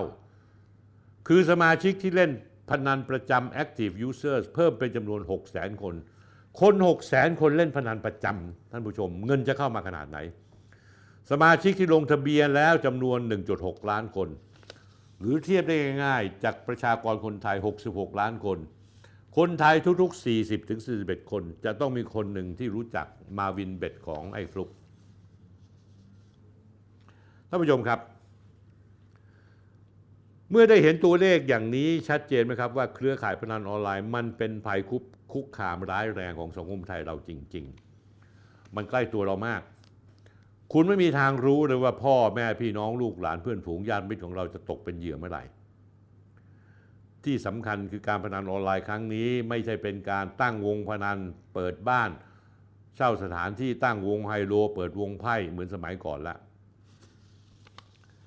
เดี๋ยวนี้ความก้าวหน้าของระบบคอมพิวเตอร์ ระบบชุดคำสั่ง คือมันมีอัลกอริทึมเหมือนที่ Facebook YouTube ทำก็คือระบบชุดคำสั่ง รวมทั้งระบบปัญญาประดิษฐ์ก็คือ AI Artificial Intelligence เอาสองตัวนี้เข้ามารวมกัน ก็สามารถตั้งโปรแกรมว่าคุณจะเอากำไรจากคนเล่นเท่าไหร่ เอากำไร 50% 60% 70% 80%กำหนดได้หมดท่านผู้ชม ด้วยเหตุนี้ท่านผู้ชมครับ ผมเสนออย่างนี้ได้ไหม เราต้องแก้กฎหมายพนันว่าถ้าดำเนินคดีพรบการพนันและฟอกเงินแล้ว เจ้าหน้าที่ต้องดำเนินคดีอีกข้อหาหนึ่งคือ ช่อโกงประชาชน ให้กับคนทำเว็บพนันออนไลน์เหล่านี้ด้วย เพราะพฤติกรรมที่แท้จริงของคนพวกนี้คือการช่อโกงประชาชน ไม่ได้ต่างกว่าแชร์ลูกโซ่เลย ไม่ว่าจะเป็นสินแสโชกุล Forex 3D แชร์หวยแชร์หุ้นแชร์ Forex แชร์แม่โน่นพ่อนี่เป็นต้นแต่อย่างใด โดยเฉพาะความเสียหายต่อชาติประชาชนเยาวชนและเด็กทั้งหลาย ที่นับวันจะหลงเข้ามาติดกับพวกพนันออนไลน์นี้ ตอนนี้มีมากขึ้นเรื่อยๆ กลับมาถึงเรื่องราวของไอ้ฟลุกกันต่อ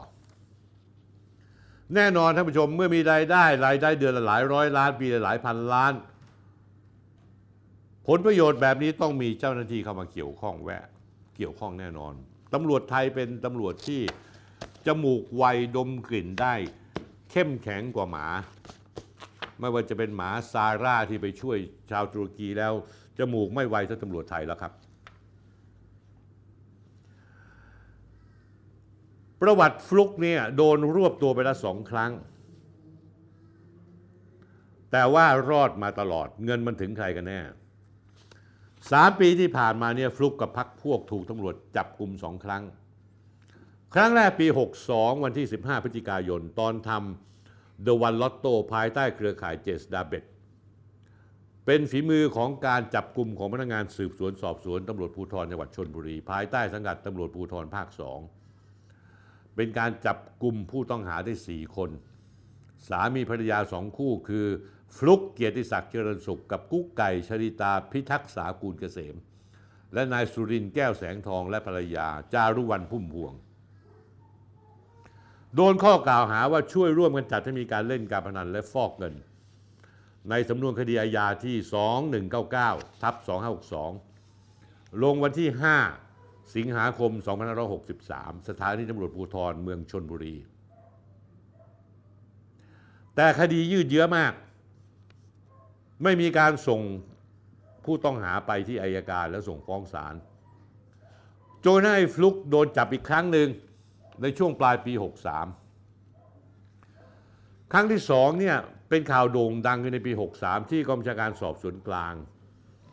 มีปฏิบัติการที่เขาเรียกว่าวานเกยตื้นนำโดยพลตำรวจโทต่อศักดิ์สุขวิมลยศและตำแหน่งเวลานั้น ซึ่งเป็นผู้บัญชาการตำรวจสอบสวนกลาง ปิดล้อมตรวจค้นเป้าหมาย 7 จุด เพื่อจับกลุ่มเครือข่ายเว็บพนันออนไลน์ marvinbet.com ปฏิบัติการดังกล่าวเกิดขึ้นในวันที่ 23 ตุลาคม 2563 โดยกองบัญชาการสอบสวนกลางสามารถจับกลุ่มเครือข่ายมาวินเบ็ดได้พร้อมผู้ต้องหา 6 ราย 4 รายเป็น 2 คู่สามีภรรยาเดิมจากคดีแรก คือเกียรติศักดิ์เจริญสุขฟลุกเจ้าของเว็บไซต์อายุ 27 ปี สุรินแก้วแสงทองอายุ 27 ปีทำหน้าที่แอดมินกดเงินโอนเงิน จารุวรรณพุ่มพวงอายุ 27 ปีแอดมินเปิดบัญชี นัทพลคุ้มทรัพย์อายุ 28 ปีทำหน้าที่เปิดบัญชีให้ลูกค้าโอนเงิน แล้วก็ชริตาพิทักษากูลเกษมอายุ 27 ปีเป็นภรรยาของไอ้ฟลุกทำหน้าที่กดเงิน กดเงินบัญชีม้าไงเอาเงินมา ทวีพงศ์สุขสุวรรณพรอายุ 28 ปีทำหน้าที่กดเงินโอนเงินทำการตลาดท่านผู้ชมสังเกตไหม ทั้งหมดที่ผมเอ่ยชื่อมาเนี่ยไม่มีใครอายุถึง 30ทุกคนเลยยี่หกยี่เจ็ดยี่แปดยี่หกยี่เจ็ดยี่แปดถ้านับจำนวนปีที่ทำงานทางสีเทามาแล้วเนี่ยเริ่มทำงานจริง ๆ ก็ประมาณสักยี่สามยี่สี่เป็นไงท่านผู้ชมครับ คนที่ไม่มีอาชีพเลย แต่จู่ๆร่ำรวยมากๆ การจับกลุ่มดังกล่าวมีขึ้นโรงแรมซามูจาน่าตำบล บ่อผุดอำเภอเกาะสมุยจังหวัดสุราษฎร์ต่อเนื่องพื้นที่อื่นยึดของกลางเงินสดได้ถึง 50 ล้านบาท รถยนต์หรู 8 คัน อาวุธปืนและเครื่องกระสุนปืนอีก 5 กระบอก ในเวลานั้นจากปฏิบัติการวาฬเกยตื้น โดยกองบัญชาการตำรวจสอบสวนกลางที่พลตำรวจโทต่อศักดิ์สุขวิมล ผู้บัญชาการสอบสวนกลางกระโดดลงมาจัดแจงแถลงข่าวเสียใหญ่โต ทุกคนต่างคิดว่าไอ้ฟลุกกับพวกคงถึงเวลา game over จริง ๆ เสียทีพอถึงทุกวันนี้ไอ้ฟลุกกับมูฟมูฟมาวินเบทยังอยู่ดี เว็บก็เปิดให้ลูกค้าลงพนันได้ปกติ ไม่มีติดขัดเลยแม้แต่นิดเดียว ผมมีข่าวว่าในการจับกลุ่มมีการค้นพบเงินสดที่ไอ้ฟลุกครอบครองไว้คิดเป็นจำนวนมากถึงกว่า 300 ล้านบาท ในเวลาต่อมามีการเจรจาต่อรองกันเพื่อเคลียร์คดีด้วยเงินมากถึงหลัก 1,000 ล้านบาท โดยมีทีมของที่ฟลุกเรียกว่าเป็นปู่บุญธรรมของตัวเอง งานเคลียร์คดีดังกล่าวไม่นับรวมเงินสดที่ไอ้ฟลุกมาวินเบ็ดกับพวก ต้องจ่ายส่วยผ่านคนกลางไปให้กับปู่บุญธรรม ผ่านคนกลางอีกเดือนละ 20 ล้านบาท ใครเป็นปู่บุญธรรมก็ไปคิดเอาเองกันแล้วกันท่านผู้ชม แต่ต่อมาฟลุกก็ลดค่าจ่าย 20 ล้าน โดยจ่ายตรงให้ปู่บุญธรรมเลยเดือนละ 5 ล้านบาท นอกจากนี้แล้วฟลุกมาวินเบทยังเปิดบัญชีเอเย่นต์ในชื่อมาวินเบท222 ปัจจุบันคือมูวินเบ็ด222 ให้กับนายตำรวจระดับใหญ่ ซึ่งฟลุกนับถือเป็นพ่อบุญธรรมท่านผู้ชมอย่าสับสนนะฮะ ฟลุกเนี่ยได้รับความช่วยเหลือจากพ่อบุญธรรมก่อน แล้วตอนหลังพ่อบุญธรรมไม่ได้ดูแลในด้านนี้แล้ว ไปเจอปู่บุญธรรม ก็เลยต้องพึ่งพาปู่บุญธรรมนับว่าเป็นคนที่มีความกตัญญูกตเวทีอย่างสูง เขารบพ่อและเขารบปู่ข้อมูลวงในระบุว่า Move Win Bet 222 สร้างรายได้ให้กับพวกบรรดาบุญธรรมทั้งหลายเนี่ยมากกว่าเดือนละ 50 ล้านบาท คำถามที่น่าสนใจต่อไปคือจากรายได้เดือนละหลายร้อยล้านบาท ปีละหลายพันล้านบาท มีเงินสะสมอยู่เป็นหมื่นล้าน ฟลุกเอาเงินไปเก็บไว้ที่ไหน ข้อมูลที่ได้มาคือไอ้ฟลุกเอาเงินที่ได้จากการทำเว็บพนันไปลงธุรกิจหลายอย่าง เช่น ซื้อที่ดิน ซื้ออพาร์ตเมนต์คอนโดมิเนียม ฟิตเนส ปั๊มน้ำมัน รวมถึงนำเงินบางส่วนไปฝากไว้ที่ธนาคาร UOB ประเทศสิงคโปร์เป็นจำนวนมาก ผมจะเอาทรัพย์สินที่ไอ้ฟลุก นำเงินบาปไปฟอกผ่านทรัพย์สินและการลงทุนว่ามีอะไรบ้าง เอาตัวอย่างมาดูกันชิวๆนะฮะ Lamborghini Huracan Evo Spider ราคาเริ่มต้น 29 ล้านบาท Ferrari 488 GTB ราคาเริ่มต้น 24 ล้านบาท McLaren 720S ราคาเริ่มต้น 26.5 ล้านบาท Mercedes AMG GTR ราคาเริ่มต้น 17.9 ล้านบาท Lamborghini Aventador SVJ ราคาเริ่มต้น 44.5 ล้านบาท McLaren 765 LT ราคาเริ่มต้น 56 ล้านบาท Porsche 911 GT3 RS ราคาเริ่มต้น 22 ล้านบาท ท่านผู้ชมครับ นี่เป็นส่วนหนึ่งนะ ส่วนหนึ่งของราคารถหรูนี่ก็เกือบ 200-300 ล้านบาท ยังไม่รวมกับอสังหาริมทรัพย์อีกนับไม่ถ้วน ทั้งห้องพัก ห้องเพนท์เฮาส์คอนโดมิเนียม บ้านในหมู่บ้านหรูที่ชลบุรีซื้อทีเดียวสี่หลัง บ้านหรูแถวบางนาปั๊มน้ำมันหอพักที่บางแสน แล้วยังมีอสังหาริมทรัพย์ต่างๆ อีกมากมาย ไอ้ฟลุกเป็นคนหุ่นดีสูงใหญ่ 185 เซ็นชอบเล่นกล้ามออกกำลังกายทำให้ เขาสร้างเจ้าของฟิตเนสขนาดใหญ่ ยักษ์มูลค่าหลายสิบล้านบาท ชื่อ DSC Diamond Sport Complex โดยใช้บริษัทที่ชื่อบริษัท Too Fit to be Fat Sport Club จำกัดเป็นเจ้าของนะฮะบริษัท Too Fit to be Fat Sport Club ตั้งเมื่อตุลาคม 2561 4 ปีกว่าที่แล้ว ทุนจดทะเบียน 15 ล้านบาท เปลี่ยนชื่อจากบริษัทอมตะยิมจำกัด ตั้งอยู่เลขที่ 139 ทับ 84 หมู่ที่ 1ตำบลเสม็ดอำเภอเมืองชนบุรีจังหวัดชนบุรี หลังนั้นก็เพิ่มทุนอีกเป็น 30 ล้านบาท ปัจจุบันไม่มีชื่อฟลุกเป็นคนถือหุ้นแล้วมีเพียงชื่อนอมินีแต่ถ้าย้อนกลับไปเมื่อปี 2563ไอ้ฟลุกเฉลิมเกียรติศักดิ์ถือหุ้นใหญ่อยู่ 60%เป็นมูลค่า 13 ล้านบาท 2564 ก็ยังถือหุ้นใหญ่อยู่มากถึง 80%เป็นเงินมูลค่า 17 ล้านบาท นอกจากนี้เมื่อตรวจสอบมูลค่าทรัพย์สินที่เป็นหุ้นบริษัทต่างๆ ของไอ้ฟลุกเกียรติศักดิ์เจริญสุข พบว่ามีมูลค่ามากกว่า 170 กว่าล้านบาท ปัจจุบันท่านผู้ชมครับฟลุกเกียรติศักดิ์ถือหุ้นอยู่ในบริษัทต่างๆ 5 บริษัท มี 4 บริษัทที่ยังดำเนินกิจการอยู่ ประกอบไปด้วย Home Sweet Home Estate จำกัด เจริญสุข Wolf Property จำกัด PTG Investor and IT จำกัด และ Panorama Worldwide จำกัด นอกจากนี้แล้วยังเป็นกรรมการบริษัทต่างอีก 5-6 บริษัท 3 บริษัทดำเนินกิจการอยู่ ประกอบด้วย PTG Investment and IT จำกัด เจริญสุข Wolf Property จำกัด เจริญสุข Resident ท่านผู้ชมครับ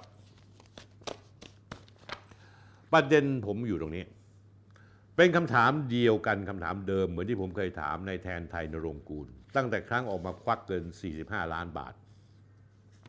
มาประมูลป้ายทะเบียนรถยนต์หรูเมื่อหลายเดือนก่อน และเรื่อยมาคือทรัพย์สินนาฬิกาทั้งหลายบ้านคอนโดรถยนต์หรูอพาร์ตเมนต์รวมไปถึงกิจการบริษัทต่างๆ คิดเป็นเงินหลายพันล้านบาทคำถามคือไอ้ฟลุกอายุ 28 ปีเอาเงินมาจากไหนท่านผู้ชมครับ ปปงครับ งานนี้เนี่ยปปงเดินหน้าตรวจสอบได้ทันทีเลย แค่พิสูจน์เอาเงินมาจากไหนนี่ ผมคิดว่าฟลุกก็ตายละปปงรู้ไม่เหมือนกันไม่ใช่เหรอว่าต้องเดินตามเส้นทางทางการเงิน ก็จะเจอตัวที่อยู่เบื้องหลังทั้งหมดเลย แต่ตอนนี้ผมได้ข่าวว่าไอ้ฟลุกเอาเงินบาปจากการพนันออนไลน์ไปฟอกในตลาดหลักทรัพย์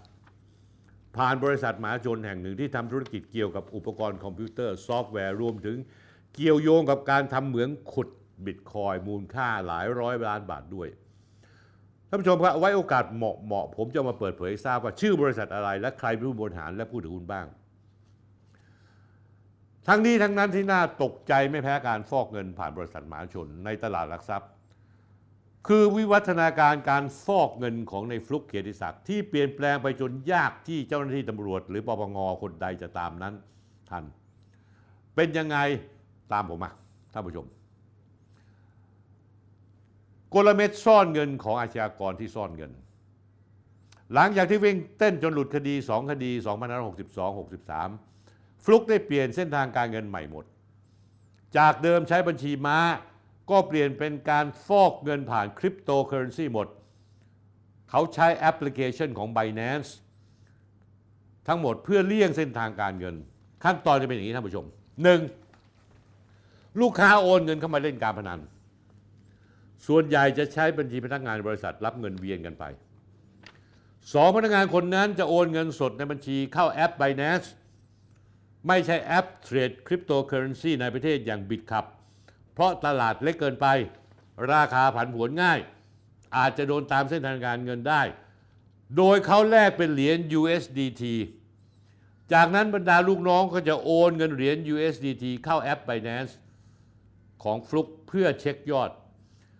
เมื่อเช็คยอดแล้วก็จะเติมเครดิตให้ลูกค้าเพื่อเล่นพนันต่อ ท่านผู้ชมครับ จากการเปลี่ยนบัญชีระบบบัญชีม้ามาเป็นการแลกเหรียญคริปโตเคอเรนซี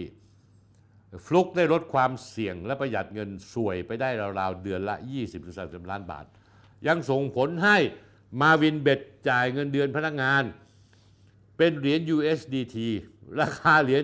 จะผูกติดกับเงินอเมริกัน US ดอลลาร์ไม่ผันผวนเหมือนริบคริปโตอื่น อย่าง Bitcoin Ethereum สามารถนำเงินที่มีไปใช้ในต่างประเทศได้อย่างสะดวก ไม่ต้องแลกเงินสด ไม่ต้องเสี่ยงว่าจะถูกยึดตรวจสอบอายัด สำหรับการซ่อนเงินนั้นทำได้ง่ายซ่อนทรัพย์สิน โดยใช้อุปกรณ์ที่เรียกว่า hard wallet อย่าง Tracer ท่านผู้ชมครับนี่ไงผมเอามาให้ดู ในการเก็บเหรียญคริปโต ซึ่งเป็นอุปกรณ์ IT gadget ขนาดเล็ก รูปร่างคล้ายๆ กับ USB drive แต่ว่าใหญ่กว่าท่านผู้ชมเชื่อไหมาสามารถเก็บเหรียญคริปโตได้เป็นมูลค่า หลายร้อยล้านบาทจนถึงพันล้านบาท หนึ่งอันเท่านี้บัญชีม้าได้เงินปั๊บโอนเข้าไป Binance Binance จ่ายไปเป็นเงิน U- U- UST USDT เสร็จแล้วก็ transfer ไอ้เงิน USDT เนี่ยเข้ามาเก็บอยู่ใน Tracer One ราคาประมาณไม่ถึงหมื่นบาทอันนี้ เพราะฉะนั้นปริมาณของคริปโตอยู่ในนี้ ไปไหนมาไหนก็พกแค่นนี้ไป หรือตำรวจเวลาเข้าไปค้นจับเนี่ย ไม่ได้สนใจตัวนี้ วางไว้ สนใจเปิดเซฟดูว่าซ่อนเงินสด เดี๋ยวนี้ไม่มีแล้วครับ เจ้าหน้าที่ตำรวจครับปปงครับ อันนี้ครับ นี่เปิดบริบทใหม่ ให้ตำรวจและปปงได้รับทราบนะครับ การเปลี่ยนแปลงเทคโนโลยีทำให้การยึดอายัดทรัพย์กลุ่มแก๊งพนันออนไลน์แทบจะเป็นไปไม่ได้เลย ทำได้ยากยิ่ง เพราะว่าสามารถนำไปซุกซ่อนที่ใดก็ได้ ในประเทศหรือต่างประเทศ เจ้าหน้าที่ก็ไม่มีปัญหาปัญญาที่จะสามารถยึดอายัดได้โดยสิ้นเชิงสองสามปีที่ผ่านมาท่านผู้ชมบรรดาเจ้าของเว็บพนันใหญ่รายอื่น ก็ใช้วิธีเดียวไอ้ฟลุกเกียรติศักดิ์แต่ท่านปปงท่านยังเช็คของเก่าได้ ท่านยังเช็คกิจการรถยนต์ บ้านอสังหาริมทรัพย์ที่บรรดานัก ลงทุนสีเทา เว็บพนันหรือในฟลุกอย่างเงี้ยตามเส้นทางทางการเงินว่าไอ้รถคันนี้คุณซื้อมาคุณเอาเงินจากไหนมาซื้อ ตามไปเรื่อยๆตามไปเรื่อยๆ แล้วก็จะเจอข้อหาฟอกเงิน แล้วถ้ายิ่งแก้กฎหมายเป็นช่อโกงประชาชนด้วย คนอย่างไอ้ฟลุกหรือคนอย่างหลาย ๆ คน ถ้าถูกจับปัญหาเรื่องการฟอกเงินแล้ว ไม่ใช่แค่ผิดพรบการพนันเท่านั้น ยังผิดข้อหาช่อโกงประชาชน เพราะผมเคยเล่าให้ฟังเมื่อกี้นี้ตอนต้นแล้ว ว่าไอ้พวกนี้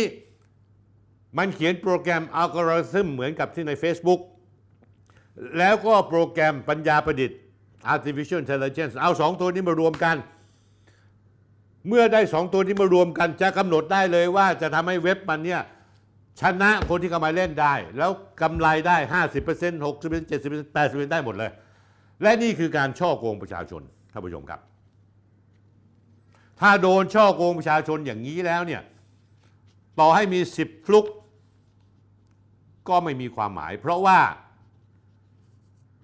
ในกรณีที่ตำรวจไม่รับเงิน และอายการไม่รับเงินแล้วส่งฟ้องศาลเนี่ยศาลพิพากษาเป็นกรรมได้ มีทั้งหมดร้อยกรรมก็ร้อยร้อยคัน อาจจะโดนคดีถึง 4,000 กว่าปี แต่เขาจำได้ไม่เกิน 20 ปีท่านผู้ชมครับ เห็นหรือยังท่านผู้ชม นี่เป็น sample ตัวอย่างง่ายๆ ผมเอารายละเอียดมาให้ดู ผมเปิดมาให้ดูปปงครับ ยังมีทรัพย์สินของฟลุกหรือหลายคนยังมีอยู่กระโดดเข้าไปงับได้เลยตอนนี้กระโดดเข้าไปงับได้เลย ส่วนเรื่องตำรวจกับอายการนั้นเป็นอีกเรื่องหนึ่ง ราะตำรวจนั้นและอายการจะเป็นคนที่แพ้ในหลวง ขอให้มีตัวแทนในหลวงซึ่งเป็นธนบัตรใบละพันบาท ปึกหนึ่งล้านบาทก็หนึ่งกิโลกรัม จ่ายเข้าไปหนัก ๆ เถอะ เพราะว่าเงินที่คุณได้มาคือคนที่คุณช่อโกงจากประชาชน คุณไม่มีต้นทุนตำรวจก็เลยใช้ช่องว่างตรงนี้ดูดเงินไอ้พวกนี้ และนี่คือเหตุว่าทำไมจับทั้งทีแต่ไม่เคยส่งขึ้นฟ้องศาลได้ เพราะอายการแม่งหัวกับตำรวจ พอหัวถึงจุดจุดหนึ่งแล้วอายการก็บอกว่าหลักฐานไม่พอสั่งฟ้อง สั่งไม่ฟ้องเรื่องส่งไปถึงอายการสูงสุดอายการสูงสุดมีคนชงมาแล้วนี่ ไม่รู้ชงอะไรมาให้ด้วยก็ไม่รู้ ก็สั่งไม่ฟ้องโดยเด็ดขาดท่านผู้ชมครับ นี่คือข้อเท็จจริงที่เกิดขึ้น ท่านผู้ชมครับ ในฟลุกนี่โดนรวบไปแล้วสองครั้ง ครั้งแรกปี 2562 15 พฤศจิกายน 2562 ตอนทำเดอะวันลอตโต้ภายใต้เครือข่ายของเจษดาเบ็ดตอนนี้ยังไม่แยกตัวมานะท่านผู้ชม เป็นฝีมือจับกลุ่มของตำรวจภูธรสืบสวนสอบสวนชนบุรี สังกัดภาค 2 ในข้อกล่าวหาร่วมการจัดให้เล่นการพนันและมีการฟอกเงิน สำนวนคดีอาญา 2199ทับ262 ลงวันที่ 5 สิงหาคม 2563 ครั้งนั้นฟลุกกับเมียและพักพวกรอดตัวมาได้ด้วยความช่วยเหลือของพ่อบุญธรรม ซึ่งเป็นตำรวจระดับสูง หลังจากนั้นไอ้ฟลุกก็ตอบแทนในการบริจาคข้าวของต่างๆ อุปกรณ์ ราคาหลายล้านบาท ให้กับที่ทำงานของพ่อบุญธรรมคนนี้ท่านผู้ชมครับตลกไหมครับ ตำรวจจับโจรมาเสร็จก็รีดไถพอรีดไถเสร็จให้โจรเอาเงินบางส่วนมาบริจาคสนับสนุนสร้างที่ทำงาน ติดแอร์ซื้อโต๊ะเก้าอี้คอมพิวเตอร์ท่านผู้ชมครับเรื่องบัตรซบแบบนี้ไม่ได้เป็นแค่ในส่วนกลางหรือ หรือหน่วยงานใหญ่ ๆ แต่เป็นธรรมเนียมปฏิบัติของตำรวจทุกวันที่ต้องจับโจรพอจับโจรเสร็จก็มาถ่ายเงิน ถ้าโจรปล้นชิงทรัพย์เนี่ยอีกเรื่องหนึ่งแต่ว่าถ้าเป็นโจรทุนสีเทาเปิดเว็บพนันเนี่ย ซึ่งเงินเข้ามาเป็นเดือนหนึ่งเป็นร้อยร้อยล้านเนี่ยตำรวจก็จะซื้อคันไถที่ค่อนข้างจะคมและหนัก รีดไถและทั้งเตารีดทั้งไถไถมีครบถ้วน การจับกุมไอ้ฟลุกครั้งที่สองในปี2563 ตกเป็นข่าวโด่งดัง เพราะเป็นการปฏิบัติการวานเกยตื้นของพลตำรวจโทต่อศักดิ์สุขวิมลซึ่งเป็นผู้บัญชาการตำรวจนครบาล การจับครั้งที่สองนั้น พ่อบุญธรรมช่วยไม่ได้ เพราะคนจับคือกองบัญชาการตำรวจสอบสวนกลาง ก็เลยถูกจับเข้าห้องมืด วิ่งไปหาคนที่ใหญ่กว่าพ่อบุญธรรม ก็คือปู่บุญธรรม เพื่อให้วิ่งเต้นคดีให้แทน ผมพูดไปแล้วบางส่วน คราวนี้คดีนี้เป็นคดีใหญ่ เพราะเป็นเงินคดีที่มันหมุนเวียนนับหมื่นล้าน เรื่องมันเคยจบที่ตำรวจ คือในกระบวนการยุติธรรมขั้นต้นน้ำไม่ได้ต้องส่งไปยังกระบวนการยุติธรรมขั้นกลางน้ำนั่นคืออายการ ในที่นี้ผมตั้งฉายาว่าเป็นทวดบุญธรรมของไอ้ฟลุก มันมีพ่อบุญธรรมพอพ่อบุญธรรมไม่มีอำนาจ ปู่บุญธรรมเข้ามาแทน รับเงินแทน แล้วมันก็ไปหาทวดบุญธรรมคืออายการ ผลออกมาก็ไม่ได้ต่างไปกว่า คดีของนายแทนไทยนรงค์กูล แต่อย่างไรคืออายการสูงสุดสั่งไม่ฟ้อง การจับไปฟลุกเมื่อปีครั้งที่สองเดือนตุลาคม 2563 ผ่านไปสองปี คดีสรุปในขั้นอัยการสูงสุด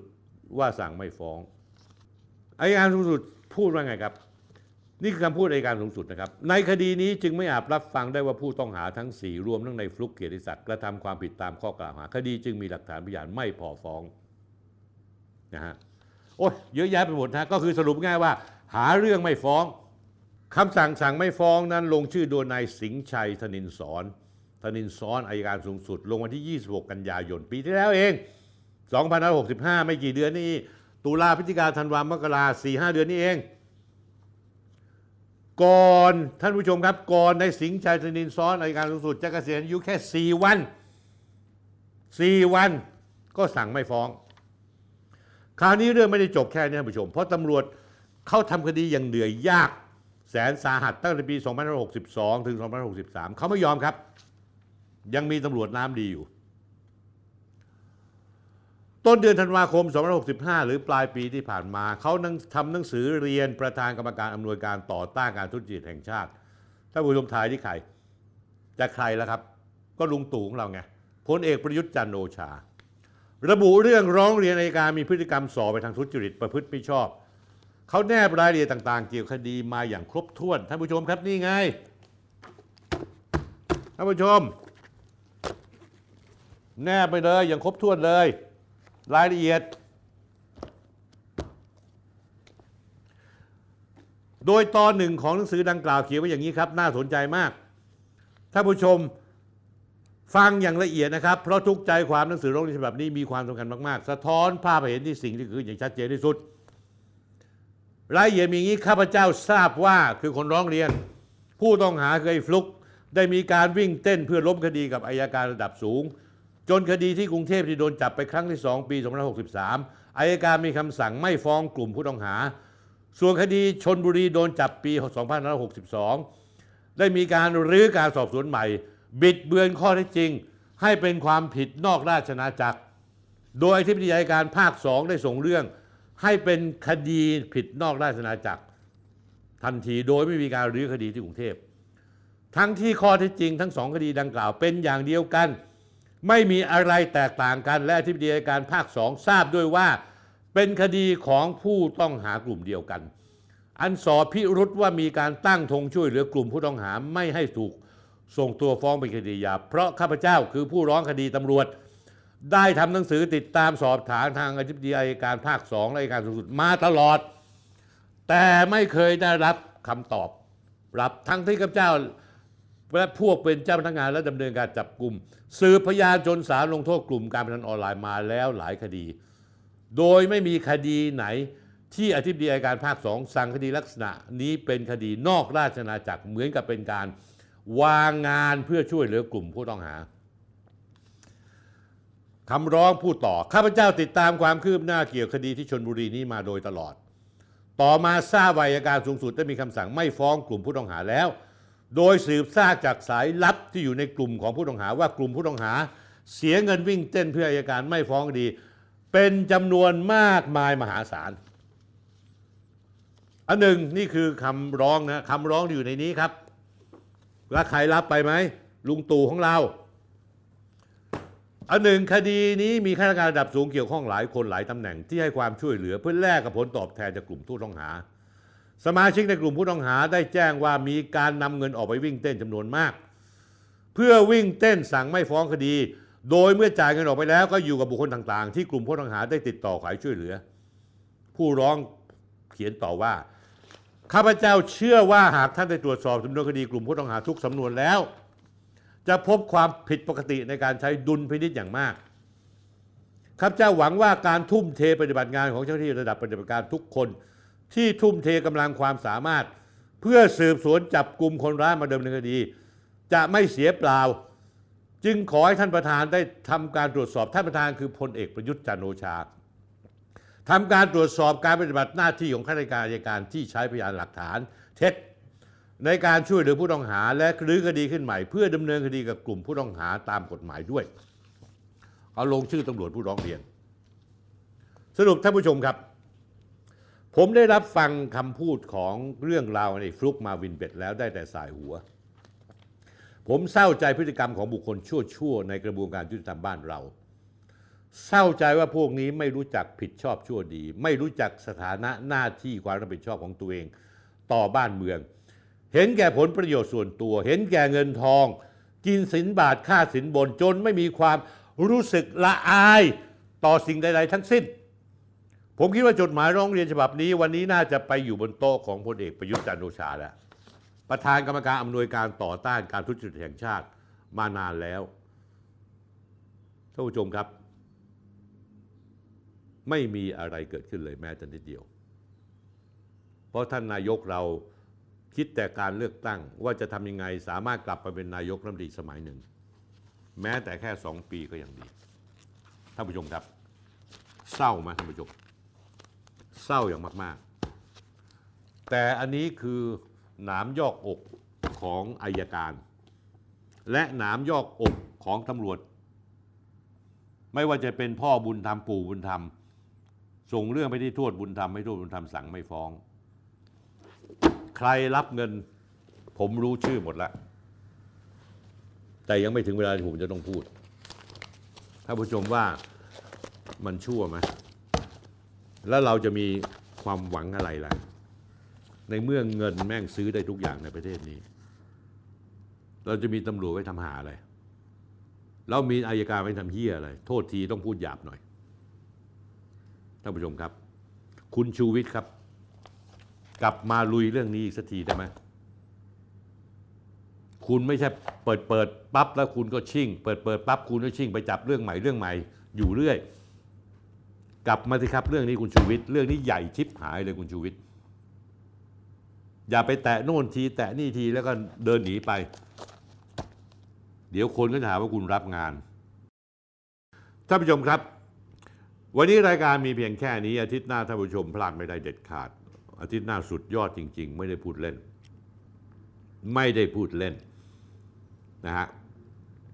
ท่านผู้ชมจำคุณเยาวณีนิรันดรนะมันที่ผมเคยพูดถึง เดี๋ยวผมจะเอาข้อมูลเบื้องหลัง เบื้องลึกล่าสุดเมื่อต้นเมื่อมกราคมนี้เองว่าศาลแพ่งได้พิพากษาชัดเจนแล้วว่า พินัยกรรมที่แม่คุณเยาวณีนิรันดร ยื่นคำร้องว่าขอเป็นผู้ที่บริหารจัดการมรดกของพ่อตัวเองก็คือคุณธรรมนูญดันดอนนั้นศาลแพ่งพิพากษาแล้วว่าเป็นพินัยกรรมปลอม เรื่องราวเป็นยังไงคอยฟังอาทิตย์หน้า พูดได้อย่างเดียวโคตรมันท่านผู้ชม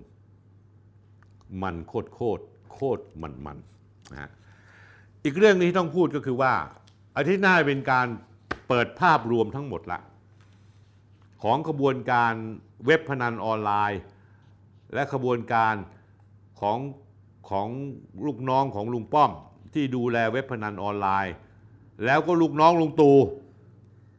ที่ก็มีเว็บพนันออนไลน์อยู่ในมือ ทั้งสองฝ่ายฟาดฟันกันชิบหายเลย